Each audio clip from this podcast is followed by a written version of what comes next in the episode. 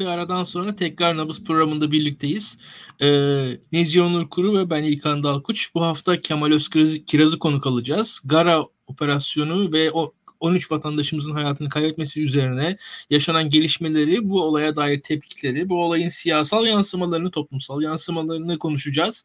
Ee, Nezih, e, benden daha iyi sen e, biliyorsun, daha yakınsın. E, program partnerimiz Duygu bu hafta sanırım akademik çalışmalarına yoğunlaşacağı için e, bu güncel siyasetin dışına çıktı diye biliyorum ben. Birazcık daha yoğun bir dönem var. E, onunla da ileride tekrar bir arada olacağız bu arada. Bizim merak edenler olabilir. Onu söyleyelim. E, Kemal Bey'i insanlar tabii daha ziyade anket çalışmaları üzerinden biliyorlar. Televizyonlarda yorumlarını takip ediyorlar. Kendi kanalı var vesaire. Kemal Bey'i zaten tanıtmaya gerek yok. E, şimdi bu Onur senle senin bir görüşlerini almak istiyorum ben. E, bu hadiseyi ilk duydun. Nasıl ne hissettin? Nasıl bakıyorsun? Biraz onu anlat bakalım. Oradan da yavaş yavaş toplumsal siyasal yorumlara geçelim. Ee, ben bu Erdoğan'ın müjde çıkışıyla birlikte e, Biden'ın e, Türkiye politikasının başlamasından önce iktidarın el yükselteceğini, el, el yükseltmesini bekliyordum. Ee, Kuzey Irak veya Kuzey Suriye'de bir operasyon haberi bekliyordum açıkçası ama böyle e, elimiz e, PKK'nın elindeki e, vatandaşlarımızı kurtarmaya yönelik bir operasyon beklemiyordum açıkçası. Çünkü konu unutulmuştu. Ara ara gündeme gelen bir konuydu. Bizim bildiğimiz bir konuydu ama son zamanlarda e, sıkça konuşulan bir konu değildi. E, ama ben Kuzey Irak veya işte Suriye'nin kuzeyinde bir operasyon bekliyordum. Sonra müjde haberi e, gelmedi. Çarşamba akşamıydı sanırım. O haber gelmedi. Akabinde de bu olayı öğrendik. Bu olayı öğrendiğimde e, şundan endişelendim açıkçası. Şimdi bunun üzerinden işte klasik iktidarın taktiği nedir? E, HDP'yi şeytanlaştır, CHP'yi de onunla birlikte aynı potaya koy. İyi Parti'yi zorla, diğer sağ partileri zorla. E, devlet hükümet meselesi ayrıştır. Yani bu iş devlet meselesidir de. Herhangi bir sorumluluk üstlenme, başarısızlığın faturasını ödeme. Hatta bundan karlı çık. Bu stratejinin gerçekleşmesini bekliyordum açıkçası.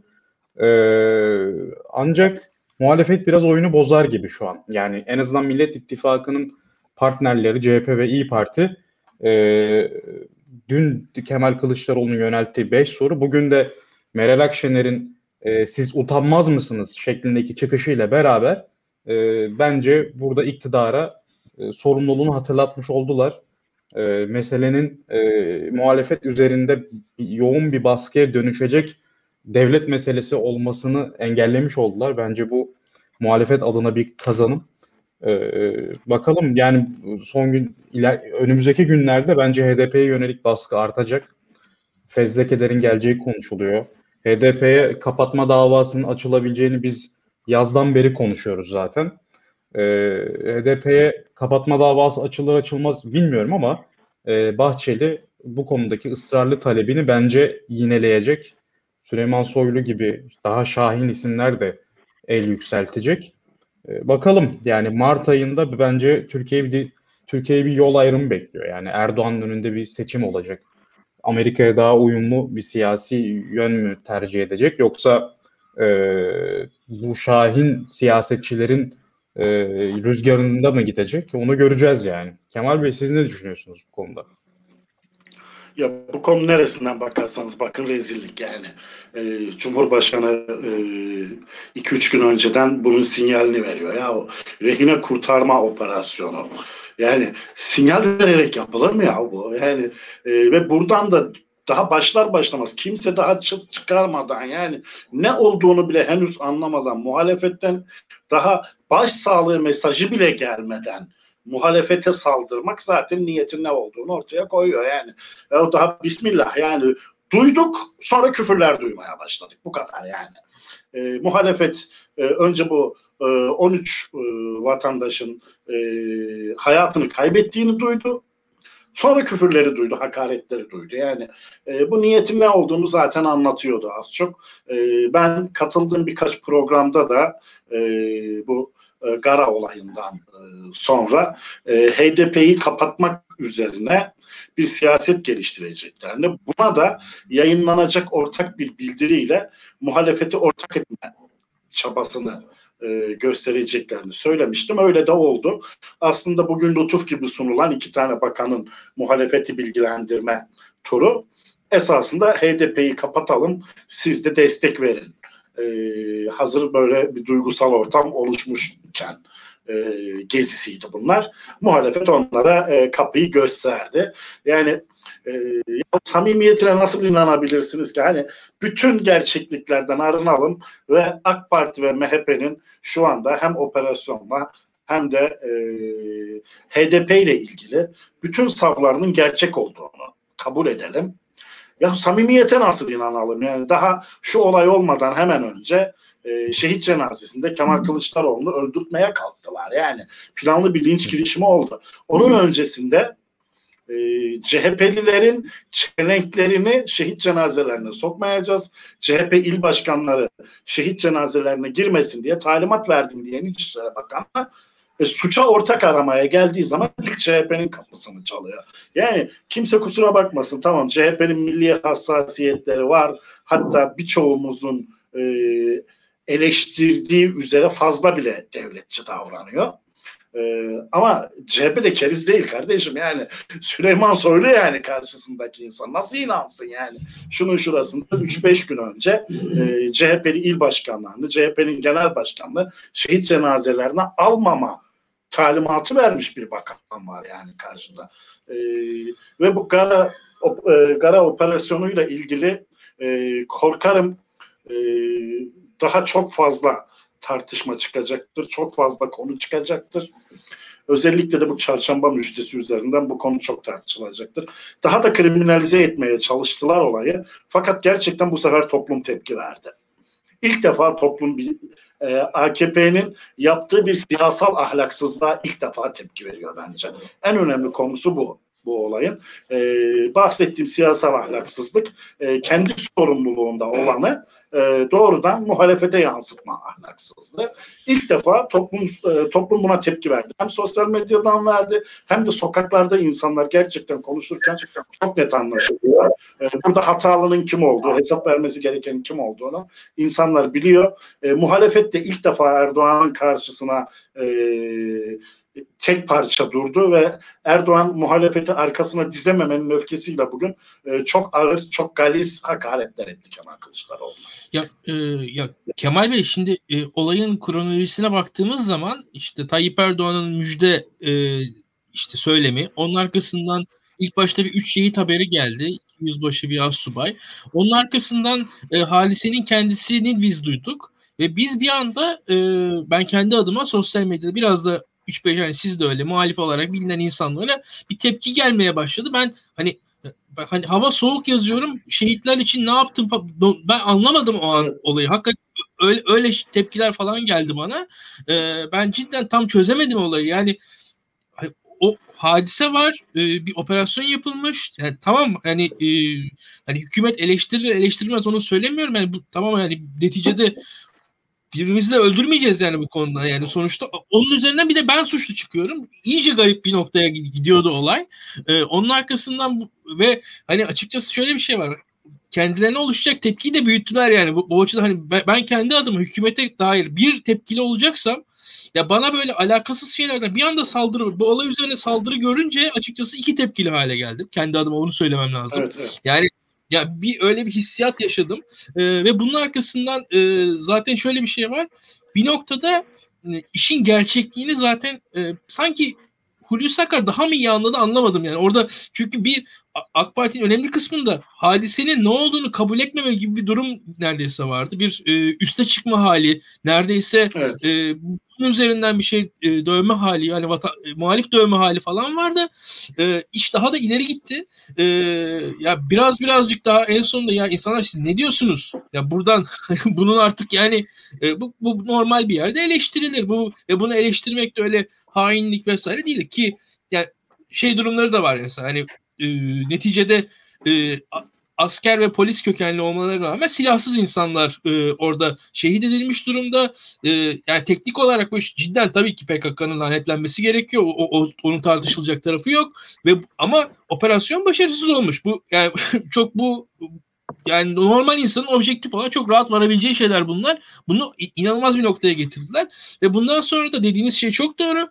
E, işin bir bilgi kirliliği kısmı da var. Biz bu programda çok onlara girmeyeceğiz ama ya giderek de iş yavaş yavaş hangi sıralamayla nasıl oldu, hedef neydi, amaç neydi ve bir taraftan da hatta hatta şey haberleri geliyor. Yani ya işte opera orada e, bu PKK'nın elinde olan vatandaşlarımızın olduğu bilgisi yokmuş. Yani gözümüzün önüne bakarak yalan söyleyen insanlar ne için var. yapılmış yani? Operasyon ne için yapılmış o zaman yani? evet evet ya hakikaten de ya bunları da böyle ciddi ciddi insanlar söylüyor ve enformasyon olarak topluma veriliyor. Ben şaşkınlıkla izliyorum. Açıkçası şöyle yani birazcık biliyorsam bunları e, eski refleksler bunlar. Yani olayın ve ya bu reflekslerin yani şöyle bir şey var. Yani niyet ne olursa olsun bu tarz refleksler sonucu daha kötü hale getiriyor. Kimsenin kimseyi kandırmasına gerek yok. Hadisenin Mutlaka. Kendisi... Bakın, bakın İlkan Bey şöyle bir durum oluştu mesela. AK Parti e, ve devlet önce sivil diye açıkladı. Sivil açıklaması yaptı. Buna e, sivil olmadıkları anlaşılınca çok büyük tepki geldi. Oysa ki aslında e, bu açıklamayı yapanlar oradakilerin asker e, ya da polis olmadığını kastetmiyordu bu açıklamayla. Niyetlerden öte dediniz ya.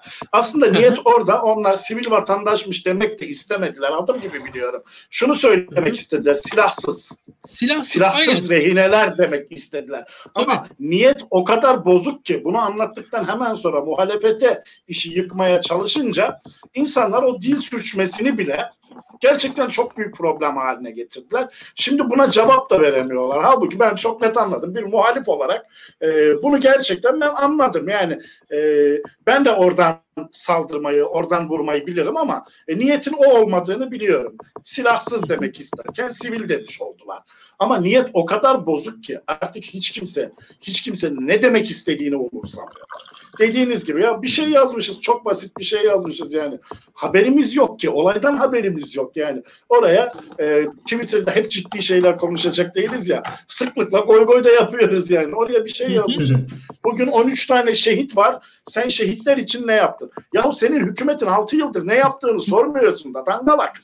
Yani oraya Twitter'da iki tane muhabbet eden adama mı soruyorsun şehitler için ne yaptın diye? 6 yıldır devlet ne yapmış yani? Haberimiz yok ya. Yani bu kadar siyasetin içerisinde insanlarız ve bizim 16 13 tane e, asker ve polis e, PKK'nın elinde olduğunu ben bilmiyorum.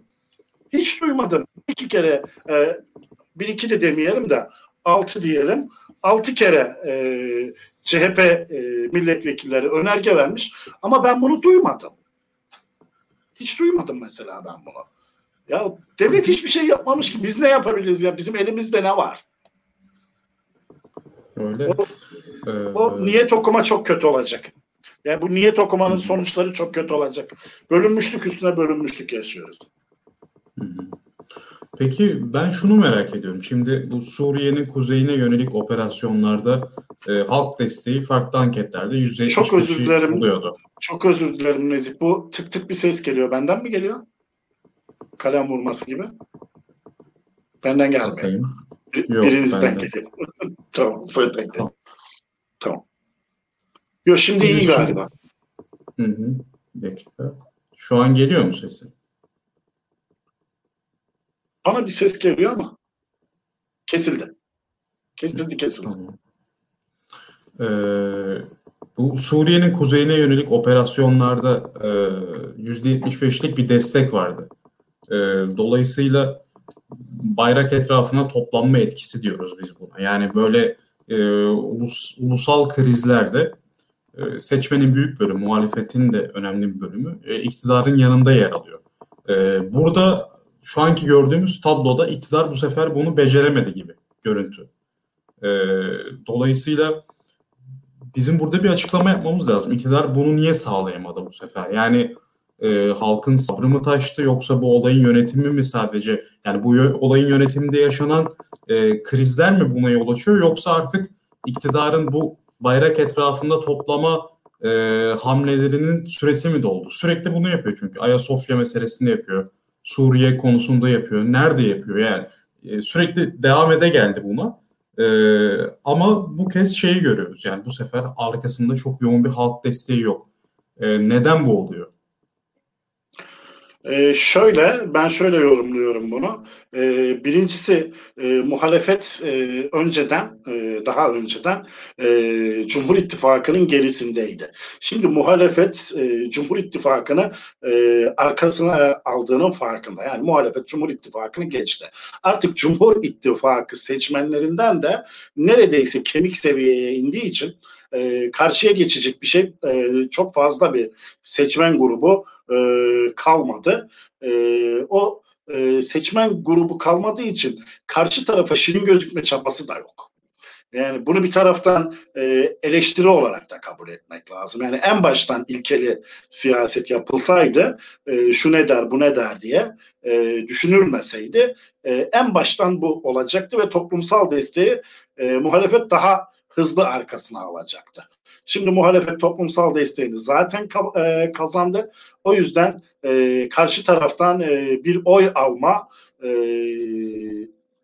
amacı yok. Sadece e, toplumsal muhalefet çatlamasın. E, zaten muhalefet önde. Toplumsal muhalefeti çatlatacak konularda bunlar zaten. Toplumsal muhalefetteki şu anda en önemli fay hattı İyi Parti ile HDP'nin durumu. Yani e, sonuçta e, ben burada İyi Parti'yi de suçlamıyorum, HDP'yi de suçlamıyorum. HDP Türkiye'leşeceğiz derken Türk milliyetçisi olacağız demedi. İyi Parti Merkez Parti kuruyorum derken ben liberal bir parti kuruyorum demedi. Yani o da milliyetçi esasa dayalı bir e, merkez sağ parti kurma niyetiyle çıktı. E, aradaki bu farklılıklar var. E, Erdoğan da bu farklılıklar üzerine sürekli oynuyor. E, bu son girişimde HDP'yi kapatma girişiminde de e, şeyden e, İyi Parti'den e, bir destek alma derdindelerdi. E, Meral Akşener'in açıklamaları e, o desteği vermeyeceklerini gösteriyor. Yani o tuzağa düşmeyeceklerini gösteriyor. E, sonuçta e, çok basit e, savuşturulabilecek bir konu. E, partileri millet açar, millet kapatır. Milletin kapatmasını istiyorsanız hodri meydan erken seçim denilir ve bu mesele biter havasında İyi Parti. Bence çok doğru strateji. Ya e, işi bir yandan daha büyütme yanlısı bir bakış var. E, bu iş yani Sincar bölgesine de askeri operasyon yapılsın. Yani bilmiyorum yani yapılsa ne olur ne olmaz ve yani Sincar daha ziyade ezidi bölgesi zaten. O da uluslararası çok fazla sıkıntı yaratır Türkiye açısından. Bir de işin o tarafı da var. Bence çok kolay söyleniyor şu an Türkiye'de. Yani e, öte yandan e, işi daha da büyüterek belki işinden çıkmaya çalışacaklar. Bir taraftan da şu var dediğiniz gibi e, ilk defa e, bu muhalefet ciddi bir duruş sergiledi iktidara karşı bu tarz bir alanda. Ki daha geçen hafta bile düşünelim e, Cumhuriyet Halk Partisi sözcüleri mesela Engin Altay vesaire işi Libya'ya falan götürdüler. Ki yani esasında Cumhuriyet Halk Partisi İyi Parti Libya operasyonuna karşı çıkmış bir iki parti olmasına rağmen. Evet. orada bile AK Parti'nin yanında duruş sergilemeye çalıştılar. Ki burada e, şu durum var. E, bence şu anki hadisede e, açık konuşalım e, fiili olarak başarısızlığın etkisi var. Yani bir de öyle bir durum var. Yani sonuçta Türk halkının da bir hakkaniyet duygusu var. Ortada ya hükümet bir bir şeyde öyle ya da böyle başarılı olsaydı bugün bunları konuşmuyor olacaktık. Gerçekten de başarılı. Yani hakikaten 13 vatandaşımız sağ salim kurtulmuş olsaydı ben hatta onu da yazdım. Yani mesela bu bakanlar ziyarete gidecekler mi? Biz 13 vatandaşımızı kurtardık. Türkiye'nin böyle bir operasyon kabiliyeti var. İşte ülkemiz şöyle güçlü. İşte sayın muhalefet liderleri, ana muhalefete vesaire ki e, bilgi veriyoruz diye bir şey olacak mıydı? Olmayacaktı açıkçası. Ee, aynı şekilde evet, evet. E, yani işin bu tarafına da baktığınız zaman bunu görüyorsunuz. Fiili başarısızlık var. Ha e, bu başarısızlığın esasında gerçekten biz şu an pek o kısmını da henüz konuşmuyoruz ama o da konuşulacak belli oluyor. Yani ya bu başarısızlık nasıl oldu? Yani ya bu neden oldu sorusunu soracak insanlar. Ve burada hani kim sordu, sorumlu kim? Yani illa en tepe de değil. Yani burada fiili olarak ya bu burada bir yanlış hesap yapılmış durumda. Bu hesabı kim yaptı? Bunun da açık konuşulması gerekecek. Ee, ve iş giderek hani illa genel merkez veya genel başkanların görevi de değil. Daha ziyade altta aydınlar falan da daha rahat sormaya başlayacaklardır diye tahmin ediyorum. Ki Türkiye'de biraz böyledir. Yani e, neticede şu an bir tartışma ortamı doğmuş durumda. O tartışma ortamı doğduktan sonra artık sizin yani yalan söylemenize falan çok e, alan kalmayacaktır diye umuyorum ben. Evet bu tartışma ortamının da bence en büyük faydası bu olur. E, aydınların gerçekten konuşması gereken konu şu. E, ordu her ne şart olursa olsun eleştirilemez mi? Komuta kademesinden istifa istenemez mi? E, ordu eleştirilemeyecek, başarısız operasyonlarda dahi eleştirilemeyecek kadar kutsal mıdır? E, askeri operasyonlarda başarısız olan hükümetlerin e, eleştirilmesi, istifasının istenmesi ayıp mıdır? Önce yasımızı mı yaşamalıyız gibi e, birçok konuyu gerçekten artık ciddi anlamda tartışma tartışmak gerekiyor. Ama Türkiye'de artık o kadar politize bir durum var ki insanlar e, bu e, fayda sağlayacak tartışmalara sıra bulamıyor gerçekten. Gerçekten Tabii. sıra bulamıyor. Yani 13 kişiyi kurtarmaya gitmişsiniz. Fazladan 3 tane de askeriniz ölmüş. O 13 kişi de ölmüş. E, burada ya bu çok net bir başarısızlık. Yani bu başarısızlığın birilerinin hesabını vermesi gerekmez mi? Yani e, dünyanın her yerinde e, o operasyonda görev alan bütün komuta e, komuta kademesi hesap verir. Yani bu Amerika'da falan olsaydı yargılanırlardı. Yani oradaki tim komutanlarından tutun e, Genelkurmay Başkanı'na kadar yargılanırdı. Ya e, Amerika'da biliyorsunuzdur ya 1980 seçimlerini esasında değiştiren şey e, İran rejiminin e, rehin aldığı Amerikalılardı. Onlara yap, onlara karşı yapılan operasyon başarısız olmuş ve Carter yönetiminin Reagan'a karşı yenilmesinin arkasında da bu operasyon evet. başarısızlığı vardı aslında. Yani Amerikan tarihinde de 1980'de Reagan'ı getiren olaydır bu. Rehine olayı açıkçası. Ee, bunu da antiparantez eklemek istiyorum.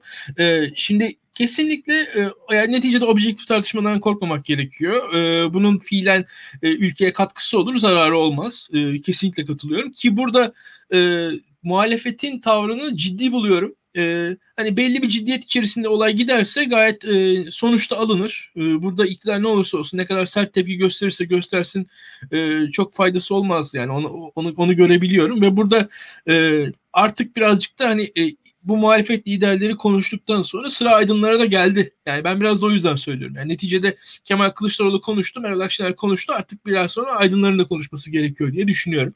Ee, burada Türkiye'de gerçekten e, şimdi sosyal olarak e, toplumun e, bu hadiselere bakışı bakalım ne kadar yani nasıl gidecek? Sizin şimdi gerçekten de toplumda da ben sizin dediğinize katılıyorum. Yani e, bu son olayda bir e, konsensüs oluştu. Ama e, mesela bir de şöyle bir durum var. Bu hadiseyi ben biraz sizin hani anketçi kimliğinizle de şey yaparak hani bağlayarak şuna getireceğim. E, mesela Muharrem İnce'nin adaylığından ayrılmasından falan bahsediliyordu. Bir anda e, ki, ki biz mesela Muharrem İnce Apoles sökmeden hatırlıyoruz. Ben birkaç gündür tepki bekliyorum. Yani mesela o taraf şu an ne diyeceğini bilemiyor. Veyahut da orada çünkü şöyle bir şey var. E, muhalefete de muhalefet yapılmaya çalışılıyordu. İktidara da esasında hafif mesafeli durulmaya çalış. Ama bu böyle bir hadise olduğu zaman e, esasında şöyle bir şey var. Aslında Muharrem İnce gibi birisi için zamanında orgenerallerin apoletlerini sökmek için e, aday olduğunu ifade eden birisi için aslında çok rahat bir alan. Yani bu dediğiniz şeyin en iddialı ismi. E, ama şu an Şimdi aslında bugün oradan... baktım. Bugün baktım. Bir arkadaşımız tweet atmıştı. Oradan gördüm baktım. Ee, Muharrem İnce'nin partisine katılan 3 milletvekili ki bir tanesi Teğmen Mehmet Ali Çelebi e, özellikle e, böyle askeri operasyonlar konusunda ne kadar e, cevval yanıtlar verdiğini biliyoruz geçmişte. E, Muharrem İnce, Muharrem İnce'nin partisinin kurucularından olacak olan ve genel başkan ile aracı e, olarak, uzlaşmacı olarak görüşen Hakkı Akalı'nın Twitter hesaplarına baktım. Hiçbirinde bu konuyla ilgili e, hükümeti hedef alan hiçbir açıklama yok. Sadece Muharrem İnce'nin üç gün önce bir başsağlığı mesajı var. Onun haricinde hiçbir konu yok. E, bence de senin gibi e, düşünüyorum. Ben de senin gibi düşünüyorum. Yani arada kaldılar. Ya o e, hani hep muhalefeti eleştirdik. İlk defa iktidarı eleştirmenin acaba vakti mi diye düşünüyorlar bence. Ama şimdi eleştirmiyorlarsa yani bir daha da zor vakit bulurlar yani. Bunu bile eleştirmiyorlarsa zaten ekonomiyi falan eleştirmesinler. Yani ekonominin ne önemi var ki 16 tane insan canlının yanında yani. Bunu eleştirmiyorlarsa zaten başka hiçbir konuyu eleştirmesinler. Yani zaten aslında bir de şey yani bu insanların daha böyle bir milli duruşları var vesaire. Yani onların konuları aslında. Yani hani onların en yüksek ses çıkartması gereken konu. Onu bırakın e, televizyonlarda her konuda e, uzman olan Yani e, kadın haklarından tutun kürtaja kadar her konuda uzman olan e, emekli paşalar, e, emekli askerler, güvenlik uzmanları, işte e, Twitter hesabına İngiliz ordusunun helikopter indirmesini Kanada yapılıyormuş gibi paylaşan güvenlik uzmanları falan. Daha bir tanesinin ağzından ya bu operasyon da başarısız olmuştur, şurada hata yapılmıştır diye duyamadık. Sadece kendi uzmanlık alanlarıyla ilgili yıllardır ilk defa bir konu önlerine geliyor. Gerçek uzmanlık alanlarıyla ilgili ama tek kelime etmiyorlar. Bu da Türkiye medyasının da zaten e, nasıl şekillendirildiğinin e, bir kanıtı maalesef. Ya, Benim şey... merak, ettiğim, merak ettiğim bir husus var. Ee, bu seçmen bahsinden önce size bunu e, sormak isterim. Şimdi e, Hulusi Akar tartışılıyor. Yani TSK tartışılıyor. Soylu da kareye girdi. Acaba jandarma mı işin içine dahil olsaydı daha mı başarılı olurdu şeklinde e, bir tepkisi de olduğu söyleniyor kulis bilgilerine göre ama tartışılmayan bir kurum var. Yani bu istihbaratı veren e, kurum aslında muhtemelen MIT. Yani çünkü tek e, istihbarat çatısı altına toplandı tüm istihbari bilimler. Neden burada MIT hiç tartışılmıyor? Yani ben YouTube'daki programlara da bakıyorum, televizyonlara da bakıyorum. Şu an TSK tartışılıyor. Hükümet de tartışılıyor. Yani uzun bir aradan sonra ilk defa e, kendini muhalif gibi gösteren veya tarafsız gibi gösteren ama iktidara hizmet eden e, bazı kanallarda bile açıkça muhalefet yapılabiliyor bu konuda ama MIT niye tartışılmıyor? Yani benim buradaki yorumum şu. E, burada kurumlar arası hiyerarşide bence e, bir MIT'in daha üstte yer aldığını artık görüyoruz. Yani 2016 sonrasındaki Türkiye'de e, gördüğüm benim bu. Yani TSK burada zaten bir sivil tarafından komuta ediliyor. E, Türkiye'deki ordu geleneğine ordu geleneğinin çok da e, benzemeyen bir durum var açıkçası. E, ben artık bir numaralı kurumun hiyerarşide MIT olduğunu düşünüyorum. Siz nasıl bakıyorsunuz bu olaya? Evet, e, bu e, özellikle askeri konularda e, ve e, yurt dışındaki e, konularda MİT TSK'nın çok üstünde konumlanmış durumda. E, esasen bakarsanız şöyle de bir durum var. E, MİT başkanını kim atadı, kim getirdi oraya? Cumhurbaşkanı. Peki Genelkurmay Başkanı nasıl geliyor? Genelkurmay Başkanı e, yıllarca en alt kademeden yetişerek geliyor. Beğenirsiniz, beğenmezsiniz ama genel kurmayın e, genel kurmay başkanı olmanın bir yolu var. Yani bir e, sırası silsilesi var. E, bu şeyde yok, MIT'te yok. MIT atamayla geliyor. Aynı konu işte e, sıradan genel müdür yardımcılarında, genel müdürlüklerde, e, e, ne bileyim daire başkanlıklarında falan da yaşanıyor. Size bir şey anlatayım mesela. Bu çok sık anlatılır Ankara'da. Hani abartı da olabilir, gerçeklik payı da olmayabilir ama milletvekilleri arasında şöyle bir muhabbet oluyor. E, milletvekilinin bir tanesi e, bir kurumun genel müdür yardımcısına ulaşamıyor ve bir muhalif isme soruyor. Sen tanıyor musun? Bu adam benim telefonlarıma bir türlü çıkmıyor falan diye.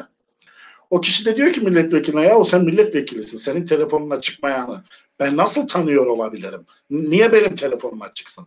Ya belki arkadaşlığım falan vardı. Milletvekilini kimse takmıyor. Onu Cumhurbaşkanı atadı ya. O kendisini bizden üstün görüyor diyor. Yani aynı durum TSK ile MİT arasında da var gibi. E, bütün medyada maalesef Türkiye'de e, muhtemelen artık TSK'nın e, komuta kademesi de MİT'in e, en üst düzeyde kendisini TSK'nın üstünde görüyor. Bu tamamen tek kişinin atamasıyla ilgili, te, bütün gücün tek kişiye dayanmasıyla ilgili bir durum. İlkan sen nasıl değerlendiriyorsun bunu? Bir dakika. İlkan.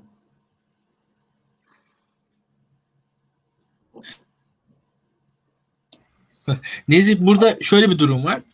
Ee, hadisenin bir defa e, Türkiye'de insanlar boyutunu tam çözmüş değiller. Birincisi o.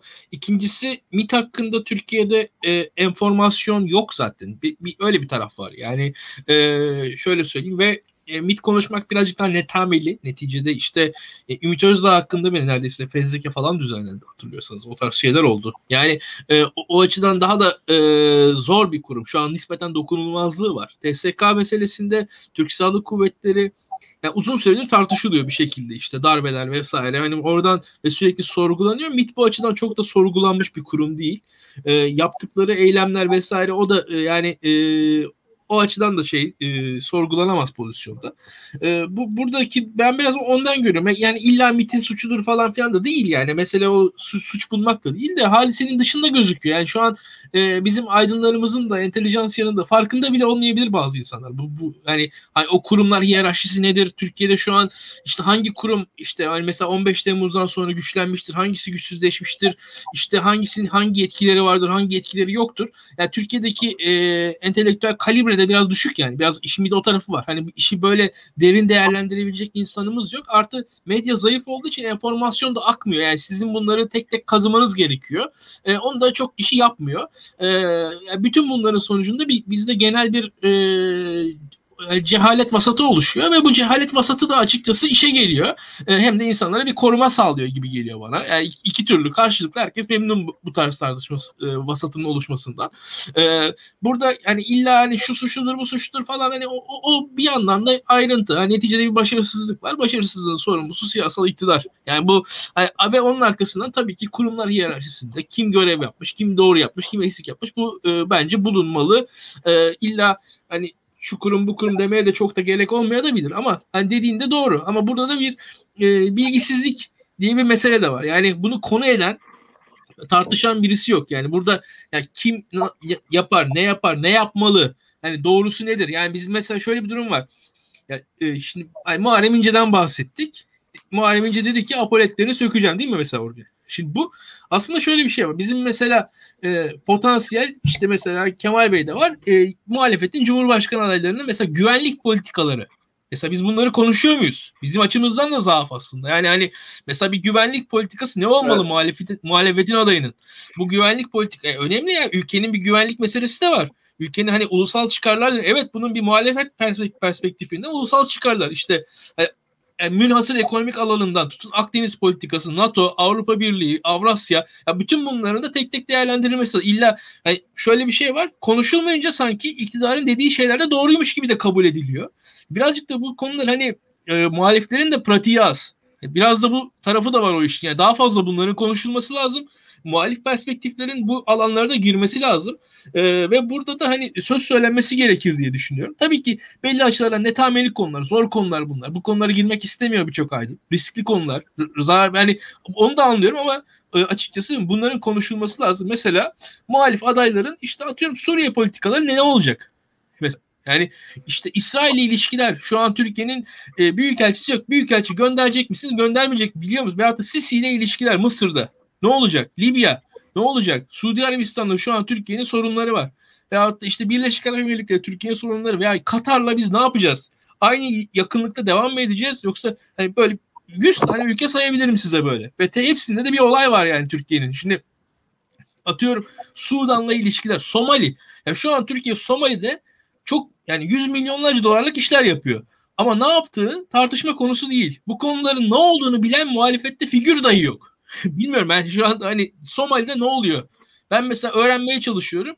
BBC bir şey haber yaparsa oradan okuduğum kadarıyla biliyorum yani. Yoksa e, konu bile yapılmıyor yani bu açılardan. Bizim muhalefet muhalifler olarak bu güvenlik alanı, dış strateji alanında eksiklerimiz var. Bunların da dolması gerekir diye düşünüyorum. Ben çok konuştum özür dilerim de biraz doluyum bu konuda. Peki şunu soracağım ben. Ee, şimdi muhalefet e, aktörleri bu dış politika konusunda Mavi Vatan, Avrasya'da söylemi aslında satın alıyorlar. Geçen gün e, CHP'nin grup sözcüsü de bu konuda e, hükümetin arkasında durduklarını açıkladı. Seçmenin beklentisi ne bu konuda? Yani seçmen gerçekten hükümetin dış politika e, dış politikada aks değiştirme tercihini onaylıyor mu? Yani 2000'lerde bu iktidar daha Batı aktörleriyle e, iyi geçinen e, işte, uluslararası sermayeye daha e, sıcak bakan bir yapıdaydı. 2010'larda e, Çin modelinin de etkisiyle daha Avrasyacı bir eksene kaydı. İşte devlet kapitalizmini uygulamaya başladı. E, yani bunlar tabii söylemde kalıyor. Yine hala ithalat, ihracat dengesini oturtamamış durumda. Ama özellikle askeri sanayideki hamlelerle birlikte daha milliyetçi, otoriter e, bir söylemin hakim olduğunu görüyoruz. E, bu muhalefet seçmenini makes buluyor mu sizce Kemal Bey? Ya şöyle aslında bunun en temel e, göstergesi Avrupa Birliği'ne destek rakamları. E, son yapılan 3 ankette e, görüyorum ki Avrupa Birliği'ne destek son 4-5 yılın en yüksek seviyesinde. Yani %57-58'lere çıktı yeniden Türkiye'de Avrupa Birliği'ne destek. Bu kararsızlar ve bilmiyorum diyenler dağılmadan. Bu bir mucize gibi yani hiç beklenmeyecek bir şey. Bu kadar milliyetçileştirmiş, bu kadar e, din sömürüsü altında bırakılmış bir toplumdan e, bu son 4-5 yılda e, Avrupa Birliği'ne desteğin e, bu seviyelere çıkması aslında hükümetin politikalarının artık doğru bulunmadığı anlamına da geliyor. Yani Rusya ile ittifak, Çin modeli, işte e, Rusya, İran, Hindistan, Türkiye e, gibi bir e, beşli model vesaire bunların artık seçmende e, makul karşılanmadığı, e, Türkiye'nin geleceğinin batıda olduğuna e, yeniden kanaat getirildiğini gösteriyor. E, bu Avrupa Birliği rakamlarını ben her zaman çok önemserim.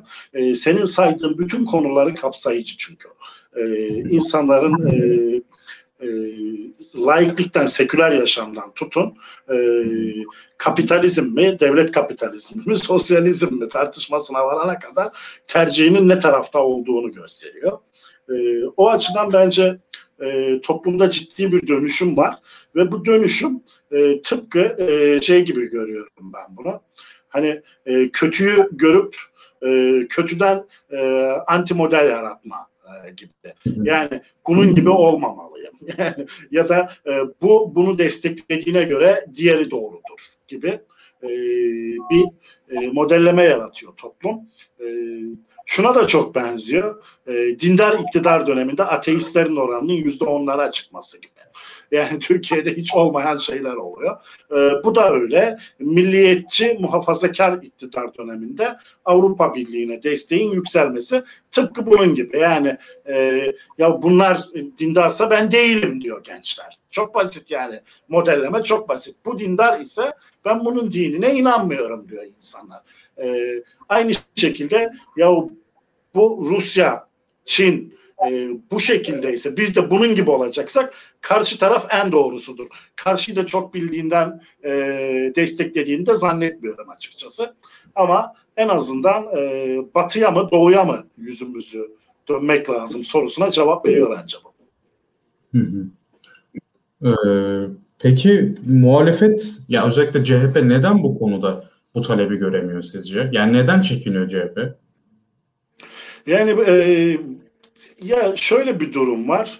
E, CHP AKP'nin kara propagandası altında kalan e, seçmenleri aydınlatmaya çalışır iken başka bir konuya fırsat bulamıyor gibiydi ve bunu e, bu zamana kadar yanlış bir modelle yapıyordu. AKP'nin söylediklerine cevap vermek şeklinde ya da AKP'nin ithamlarına karşı durmak ben öyle değilim diye kendisini AKP'nin ithamları üzerinden anlatmaya çalışmak gibi. Ama burada şöyle bir e, kırılma noktası oldu bence.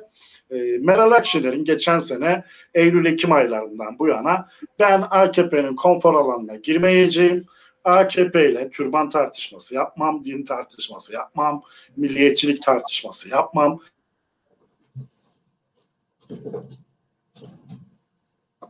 atacağım e, e, sokaklara çıkması ve buradan ciddi bir dönüş elde etmesi. Bakın e, bizim inceleyin geçen sene e, Eylül aylarında e, bizim anketlerimizde İyi Parti %6'lara kadar gerilemişti. Ve ben bunu açık yüreklilikle de yayınlıyordum. Çünkü benim işim anket yayınlamak. Ee, benim oy verdiğim parti düşük çıkarsa üzülürüm ama değiştirmem. Ee, benim oy verdiğim partinin ittifak yaptığı İyi Parti e, düşük çıkarsa üzülürüm ama bunun sonucunda yayınlarım. Sonuçta kimseden anket yapmak için bir finans almıyorum ve muhtaç değilim. Yayınladım da yüzde altılara düştü. E, sonrasında e, parlamenter sistem söylemi ve e, AKP'nin konfor alanından uzaklaşıp e, halkın sorunlarını anlatması İyi Parti'nin oyunu çok arttırdı. E, buradan hareketle CHP de bunu gördü. Son 2-3 aydır CHP de milletvekillerini grup grup e, sokaklara göndermeye başladı. Burada söylemek istediğim şey aslında tamamen AKP'nin konfor alanından uzaklaşmakla ilgili. Yani muhalefet yeni keşfetti bunu. Meral Akşener'deki yükselişle birlikte keşfetti. AKP türban deyince biz buna cevap vermeyelim. Laiklik deyince cevap vermeyelim. Biz kendi gündemimizde, sokağın gündeminde hareket edelim. Çünkü böyle hareket edenin oyu iki buçuk katına çıktı diyor şimdi. O yüzden CHP de bence bunu hem yeni keşfetti hem de sokakta siyaset yapıp oy kazanmanın lezzetini de yeni fark edecek. Ee, ben artık muhalefetin Erdoğan'ın dümen suyuna bir daha hiç girmeyeceğini düşünüyorum.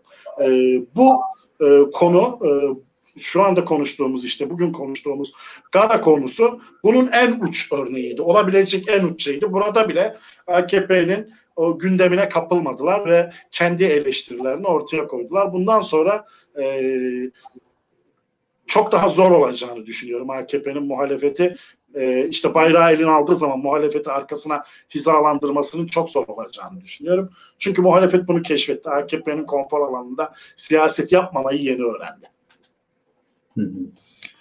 Ya ben birkaç şey ekleyeyim e, Onur e, senin söylediklerini. Birincisi şöyle bir şey var. Ulusal çıkarlar deniyor. Çok güzel ulusal çıkarlar ama şu var ulusal çıkarların nasıl savunulacağı mesela en azından siyaset konusudur. Ki ulusal çıkarların tanımlanması da siyaset konusudur.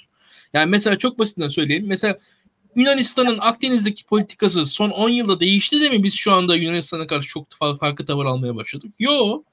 Yunanistan 10 yıl önce neyi savunuyorsa hala aynı şeyi savunuyor. Biz bir anda bağırmaya başladık. Aslında sırf bunu gördüğünüz anda bile Türkiye'de e, yani Türkiye'nin dış politikasının nasıl iç politika odaklı dönüştürüldüğünü, değiştirildiğini görebiliyorsunuz. Yani sanki Yunanistan 10 yıl önce mavi vatan savunuyordu da şu an farklı bir şey mi savunmaya başladı? Yok. Yunanistan aynı şeyleri savunuyor.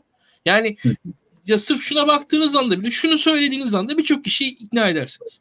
Burada muhalefetin e, fazla çekingen olduğu alanlar var. Yani illa da bu şey demek de değil. Yani ulusal çıkarlarımızı ta, bırakalım Türkiye ya böyle bir durum yok zaten. Yani kimsenin böyle bir şey yaptığı yok. Böyle bir ihtimal yok. Böyle bir olasılık yok. Yani Türkiye'de herhangi bir muhalefet aktörüne güç geldiği zaman bir şey bu şeyin ihtimal yok yani. Öyle bir e, şey olmamasına rağmen tartışılıyor şu an Türkiye'de. Açık konuşalım. Ve burada e, muhaliflerin e, cesur olması gerekiyor. Teknik olarak bilgili olmaları gerekiyor. Yani daha e, düze, doğru düzgün anlatmaları gerek. Çünkü harcı alem bir şekilde vatan millet savunusuyla hamaset yaptığınız zaman en son iktidara yakın bir şey söylüyorsunuz. E bir yandan da iktidarın gemisine binmiş oluyorsunuz zaten. Burada bilgiyle teknik konuşan muhalif aktörlerin öne çıkması gerekiyor diye düşünüyorum ben.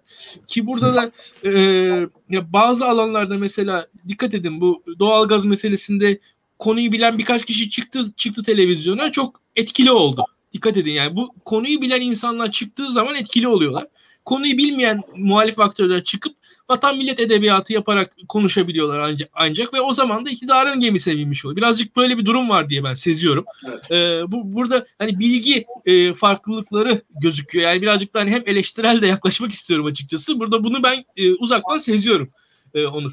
E, ve burada da e, kesinlikle de muhaliflerde de ben de katılıyorum Kemal Bey'in analizine. Yani ortada gözüküyor zaten son birkaç aydır adım adım Akşener'den başlayarak birincisi sokağa çıkmak, bir, bir diğeri de e, ekonomi üzerine konuşmak e, gayet etkili oluyor. O, o, o yani gayet net gözüküyor ortada. Hı hı.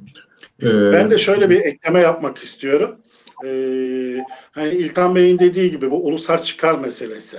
Ee, yani Türkiye'de e, siyaset ilkeler üzerine uzun yıllardır yapılıyor olsaydı mesela çok rahatlıkla e, Türkiye gibi bir ülkede e, ulusal çıkarın hangisi olduğuna da e, olduğunun da tartışılması gerekirdi. Mesela şimdi bizim e, bütün komşularımız içerisinde en az sorun yaşadığımız komşumuz hangisi biliyor musunuz? Barzani Kürdistan. Hiç sorun yaşamıyoruz Barzani ile. Ama biz yıllarca e, orada e, Irak'ta bölgesel bir Kürdistan yönetimi kurulmasına karşı çıktık. Şimdi en iyi müttefikimiz orada. Aynı şekilde şu anda mesela e, Esad gibi hükümetin söylemiyle söylüyorum. Esad gibi cani bir katille mi komşu olmamız daha makul? İşit gibi cani katillerle mi komşu olmamız daha makul? Yoksa e, seküler bir Suriye Kürdistan'ıyla, bölgesel bir Suriye Kürdistan'ıyla komşu olmamız mı ulusal çıkarlarımıza daha faydalı diye konuşamazsınız. Tutuklanırsınız. Çok basit yani. Şu anda Türkiye'de asıl sorun bu. Yani muhalefet ulusal çıkarın e, hangisi olduğunu konuşabilecek durumda değil. Bunu e, sivil olarak söylediğiniz zaman tutuklanırsınız. Muhalefet olarak, e, muhalefet dili olarak bir e, siyaset projesi olarak bunu anlatırsanız da çok basit. Bütün medya AKP'nin elinde bir anda vatan haini ilan edilirsiniz ve gerçekten kendi kitlenizden bile oy kaybedersiniz. O yüzden bu alan çok daraltıldı. O ulusal çıkar meselesi siyaset alanını çok daralttı maalesef. Bunu bunu aşmanın bir yolu var mı?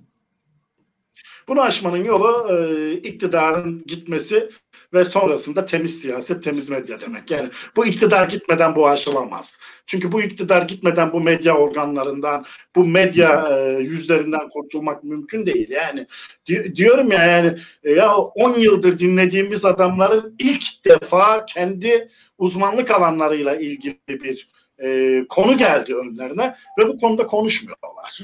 yani Berat Albayrak'ın istifa ettiği gece bütün ekonomistlerin susması gibi bir şey oldu bu. Yani ilk defa Berat Albayrak gerçek anlamda konuşmaları gerekirken herkes susmuştu.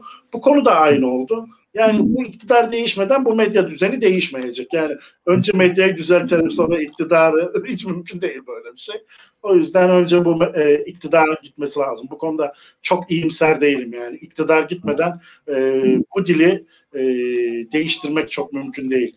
Çünkü e, seçmenin e, inanışı artık buna dönüşmüş durumda. İlk söylediğiniz anda linç edileceğiniz için bunu ilk söyleyen parti olmak çok zor artık. Peki şimdi e, iktidarın değişmesinden bahsettik. E, erken seçimden söz edenler oluyor. Siz nasıl görüyorsunuz? 2021'de bir erken seçim bekliyor musunuz? Yok beklemiyorum. Ee, uzunca bir süredir de bunu söylüyorum. Yani, e, 2021'de bir erken seçim beklemiyorum. Ben çok uzun süredir şunu söylüyordum. Ee, Erdoğan'ın gündemine erken seçimden önce bir anayasa değişikliği girecek. Bunu yapabilir, yapamaz, gerçekten yapmak ister ya da yapmak istemez bilemem ama bunu tartıştıracak diyordum. Tartıştırdı zaten. Ee, niye erken seçim beklemiyorum? Bunun birkaç sebebi var. Birincisi erken seçimi meclisten çıkartmak isteyecektir. Çünkü kendisinin durumuyla ilgili bir anayasal tartışma başlayacağı kesin.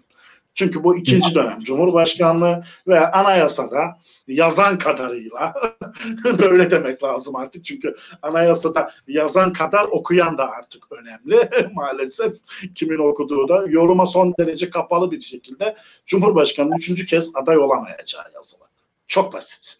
Ve biz bunu referandum oyladık, kabul ettik. Daha iki yıl önce, üç yıl önce. Ama e, burada bir anayasa tartışma, anayasal bir tartışma başlayacağı için matematiksel olarak e, muhalefet partilerinden destek almadan ya da birini bölmeden e, mecliste seçim kararı alacak e, sayıyı yakalayamıyorlar. O yüzden e, olması zor. İkincisi anketlerde bugünkü anayasa ile yeniden seçim kazanacak oy oranını yakalayamıyorlar. E, bu da bir e, ciddi sorun. Yani e, şapkadan tavşan değil artık şapkadan fil çıkartmak zorunda. Çünkü 46'yı 50 yapmak kolay ama 36'yı 50 yapmak çok zor. Bir de insanların cebinde para yokken bunu yapmak çok daha zor.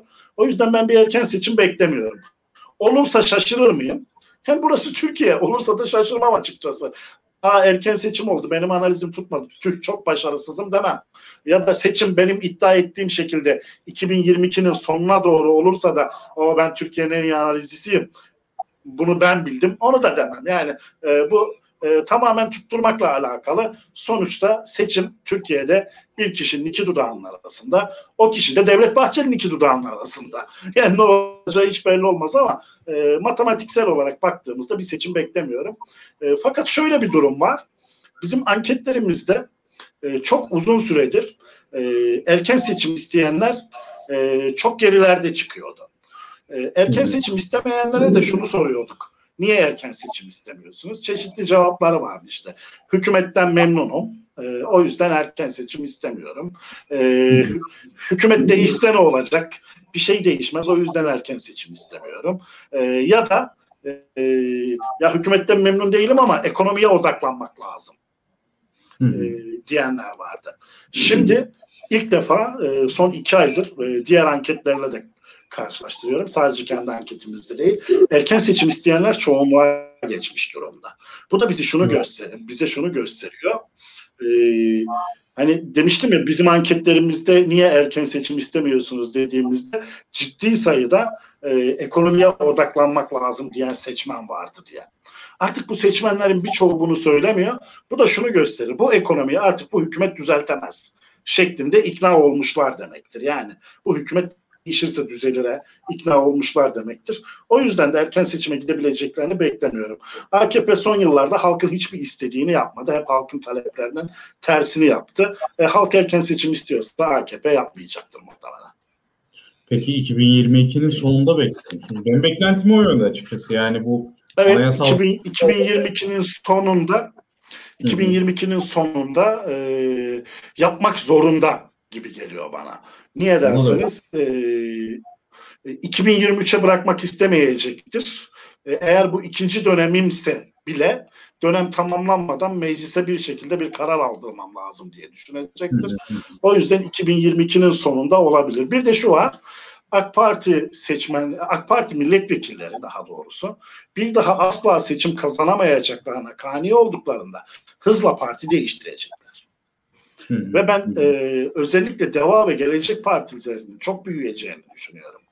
Bir anda e, hükümet etme çoğunluğunu da kaybedebilirler. Yani artık güven oyu falan kalmadı ayrı mesele ama hükümet etme çoğunluğunu kaybedebilirler. Yani meclisteki çoğunluğu kaybederler ise o zaman vatandaş da hükümet de Erdoğan da meclisin gücünü o zaman görecekler. Şimdi bize meclis anlamsız geliyor. Niye anlamsız? İki taraf da aynı şeyi söylüyor zaten. Anlamsız gerçekten. Ama Erdoğan'ın yayınladığı kararnameler mecliste bir bir iptal edildiği zaman meclisin ne kadar güçlü olduğunu görürüz. Ee, belki de zorla seçime giderler yani. Bir taraftan e, atıyorum e, Deva Partisi ya da Gelecek Partisi 30-40 milletvekiliyle e, grup olurlarsa AKP ve MHP'nin toplamı da e, 290'ın gerisine düşerse şimdi 300 değil çünkü sayı belediye başkanı vesaire olanlar var.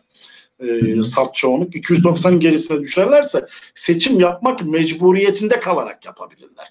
2021'de de seçim beklentim ancak böyle benim. Yani seçim yapmak mecburiyetinde kalırlar ise e, sayısal olarak buna mecbur olurlar ise seçime giderler. Yoksa gitmezler. Ya e, ben Onur'dan e, Kemal Bey'e bir soru sormasını isteyeceğim açıkçası. E, şimdi şapkadan tavşan çıkartmaktan bahsettik Kemal Bey. Şimdi Onur şöyle bir kendi kafasından şapkadan çıkabilecek tavşanları saysın. Ve ondan sonra da Kemal Bey cevap versin istiyorum. Mesela iktidar neler yapabilir Onur? Şimdi yani sen, bak, sende tavşanlar var galiba. Sen say ben de sayarım. ya mesela baktığınız zaman ilk başta Muharrem İnce faktörü var. Şimdi e, yüzde otuz üzerinde oy almış. Toplumun e, yani bence tanınma açısından Ahmet Davutoğlu'ndan ki Ali Babacan'dan bile belki önde. E, e şaka maka televizyonlara çıkıyor, izleniyor. Yani insanların izlediği bir isim. Yani böyle ilgi çeken bir kişi. Öyle ilgi yani bence öyle 5. sınıf siyasetçi falan değil Muharrem İnce gayet toplumun izlediği bir insan. Şimdi Muharrem İnce'nin partisi e, ortaya çıktığı zaman Cumhuriyet Halk Partisi'nde de her zaman e, küskünler, mutsuzlar olmuştur, olur. Böyle bir kitleyi etrafına toplayabilir.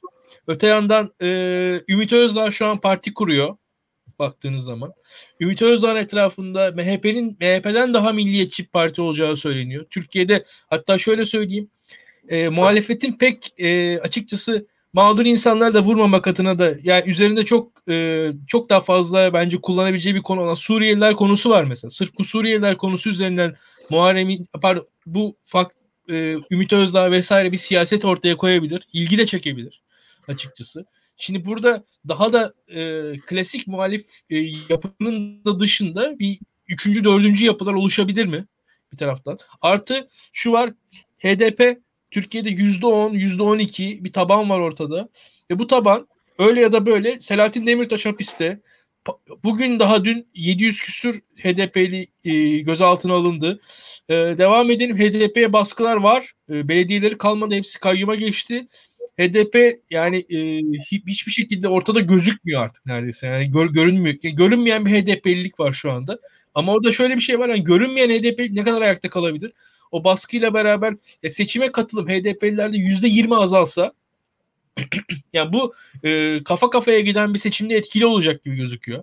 E, bir bu var. E, tabii meselenin sandık güvenliği falan kısmına çok girmiyorum ama e, sırf hani HDP'lilere yapılacak baskının bile etkisi olacaktır. E, şimdi bakalım bütün bu faktörler iktidarın o e, aradaki açığı kapatmasına yetmez mi? Yani bana soruyorsanız yetmez. Şöyle bir kere ilk söyle sadece burada HDP konusunu konuşmak hı hı. anlamlı olur bu açıdan. Ama ilk söylediğiniz e, siyasi figürler evet küçümsememekle birlikte şu var. E, diyelim ki Muharrem İnce yarın parti kurdu ve CHP'deki yüzde 25 oyun tamamını aldı. Yani bugün bir açıklaması var. Dündü galiba. CHP oylarımı bölmez ilk seçimde iktidar olacağım diye. Hani o gerçek oldu diyelim.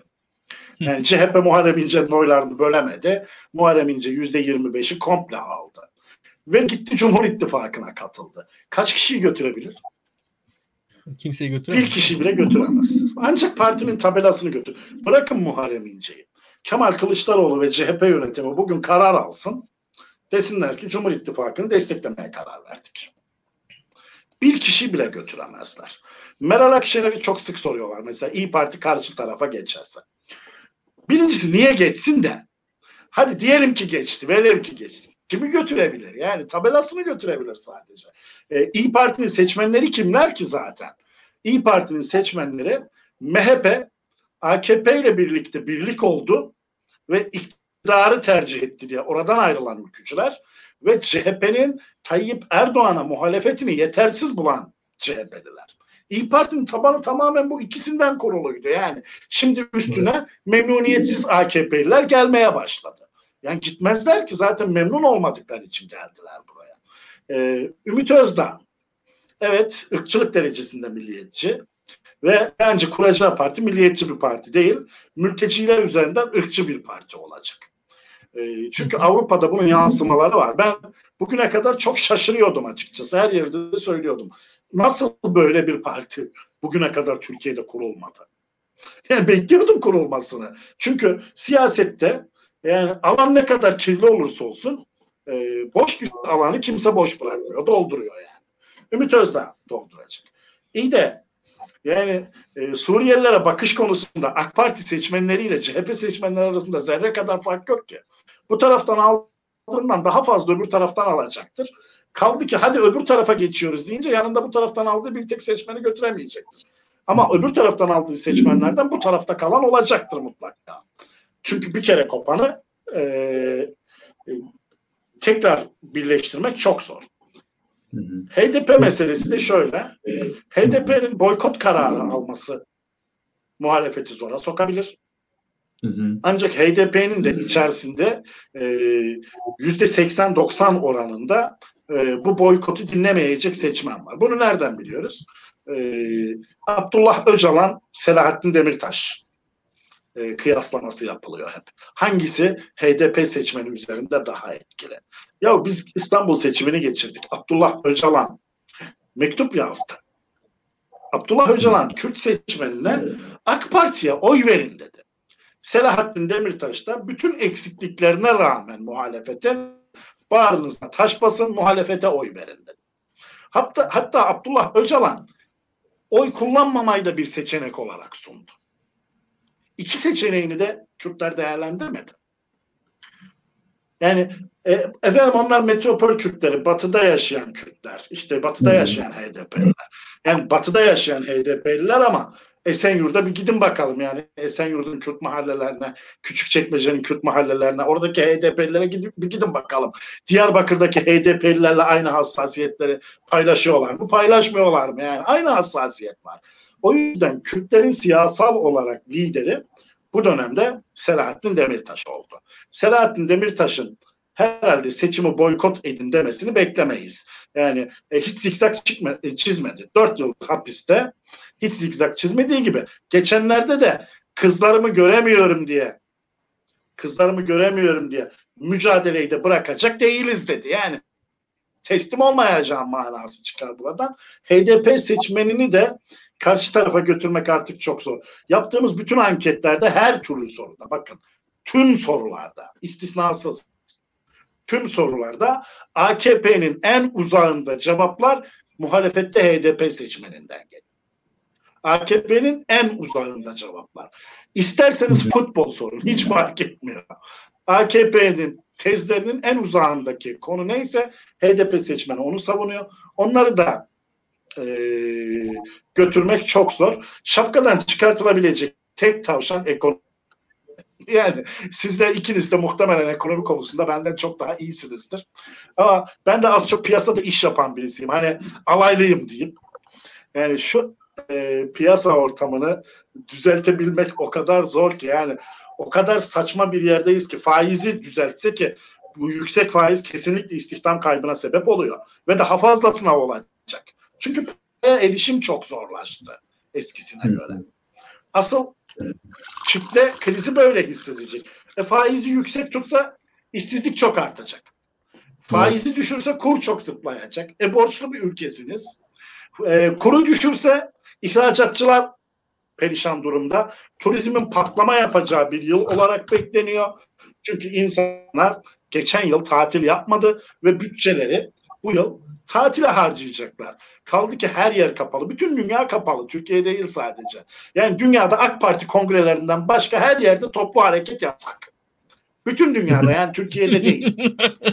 E bu açıldığı anda turizm patlaması olacak. Turistler kongreye gelirler belki.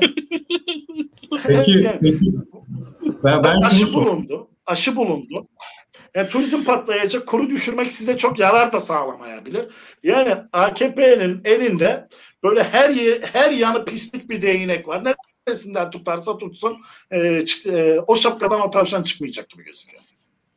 Peki şu tavşadan, şu tavşan, şu şapkadan şu tavşan çıkar. ee, şimdi ittifak barajı ve seçim barajı değişikliği söz konusu. Ee, seçim barajını yüzde evet. beş veya yediye çekip ittifak barajı uygulayarak muhalefet partilerinin yani özellikle Deva Gelecek ve İyi Parti'ye hedefliyor sanırım bu hamle. Ee, ittifak yapmamasını e, öngören bir hazırlık var. Yani diyelim ki ülke barajı 5'e çekildi, %5'e çekildi. Bu sefer kartlar yeniden dağıtılmaz mı? Yani bunları e, iktidar e, planlarken hep şöyle planlıyor. Benden harici geri zekalı. Yani bir tek ben akıllıyım. Öbürlerin hepsi geri zekalı. Böyle planlıyor. İttifakları da böyle planladılar. Şöyle düşündüler bakın. Dediler ki ya biz e, İyi Parti'nin seçime girmesini engelleyelim. İyi Parti'ye gidecek oylarda e, MHP'ye geri gelsin. Yani hiç CHP'nin 15 e, milletvekili verebileceği akılına gelmedi. Halbuki onlar daha bu kararı almadan, böyle bir konu hiç konuşulmadan ben mesela gidip hem Meral Akşener'e hem Kemal Kılıçdaroğlu'na böyle bir tehlike var. 15 milletvekilini e, İyi Parti'ye geçirmek mantıklı olabilir diye söylemiştim. Yani daha böyle bir şey hiç konuşulmadan 10-15 gün kadar önce. Böyle bir ihtimal yokken. Gülmüşlerdi ama böyle bir ihtimal gerçekleşti ve oldu. Anladınız mı? E, aynı şekilde e, yerel seçimlerde e, dediler ki e, ya biz MHP ile ittifak yapalım. Zaten birçok yerde tabanımız ortak. E, biz ittifak yaparız da ya bunlar Kürtlerle ülkücüleri yani HDP'nin Kürdüyle İyi Parti'nin ülkücülerine aynı sandıkta aynı adaya asla oy verdilemez. Bunlar ittifak yapamazlar nasıl olsa dedi. Ellerinde patladı. Yani bütün büyük şehirler kaybettiler. Niye? Toplumsal muhalefet, siyasal muhalefetin çok önünde gidiyor artık. Bakın şöyle bir durum olabilir mesela. E, dediler ki e, geçenlerde de işte e, Deva Partisi'ni seçime sokmaz, Gelecek Partisi'ni seçime sokmayacak yeni yasalar çıkartabilir falan. Ya daha güzel olur. Niye? Biz şimdi şunu tartışıyoruz stratejistler olarak. Deva Partisi'ne ve Gelecek Partisi'ne oy veren seçmen Cumhurbaşkanı adaylığında çatı adaylıkta ya da ikinci turda dönüp muhalefetin adayına oy verir mi? Bunu tartışıyoruz. Ya da Deva Partisi ile Gelecek Partisi Millet İttifakı'na girse o seçmen burada CHP var diye kaçar mı kaçmaz mı bunu tartışıyoruz. E onların seçime girmesi engellenir ise e çok rahatlıkla o partinin seçmenlerine, o partinin liderleri bakın bunlar bize böyle bir haksızlık yaptılar. Böyle bir kalleşlik yaptılar. O yüzden muhalefeti destekliyoruz deyip ikna edebilir. İşte e, ittifak yapılmasını engellemek için seçim barajı koyacaklar. E, koysunlar. Bütün iktidar, bütün muhalefet partileri gerekirse toplanır CHP listesinden girer. Yani e, bunları aşabilecek yüzlerce metot var. Hatta e, bütün muhalefetin tek listeden girmesi, bütün muhalefetin tek bir listeden girmesi e, e Don't hesabında muhalefete 70 milletvekili kadar fazla kazandırabilir. Yani bir anda her şey ters eder. Ee, Erdoğan ve Erdoğan'ın stratejistleri bu 15 yıldır kazanıyor olmanın kibriyle e, hepimizi salak zannediyorlar ama e, o kadar salak değiliz. Yani zaman zaman evet doğru e, muhalif e, figürler ve muhalif siyasiler olarak e, salakça işler yaptığımız oluyor. Ama onların tahmin ettiği kadar salak değil kimse. Peki bu dar bölge meselesi hakkında ne düşünüyorsunuz? O da aynı şekilde. Onu da ilk e, bana AK Parti ile çalışan bir e, meslektaşım söylemişti. Böyle bir şey olur mu? Nasıl olur? Böyle bir şey olmasını önereceğim falan demişti.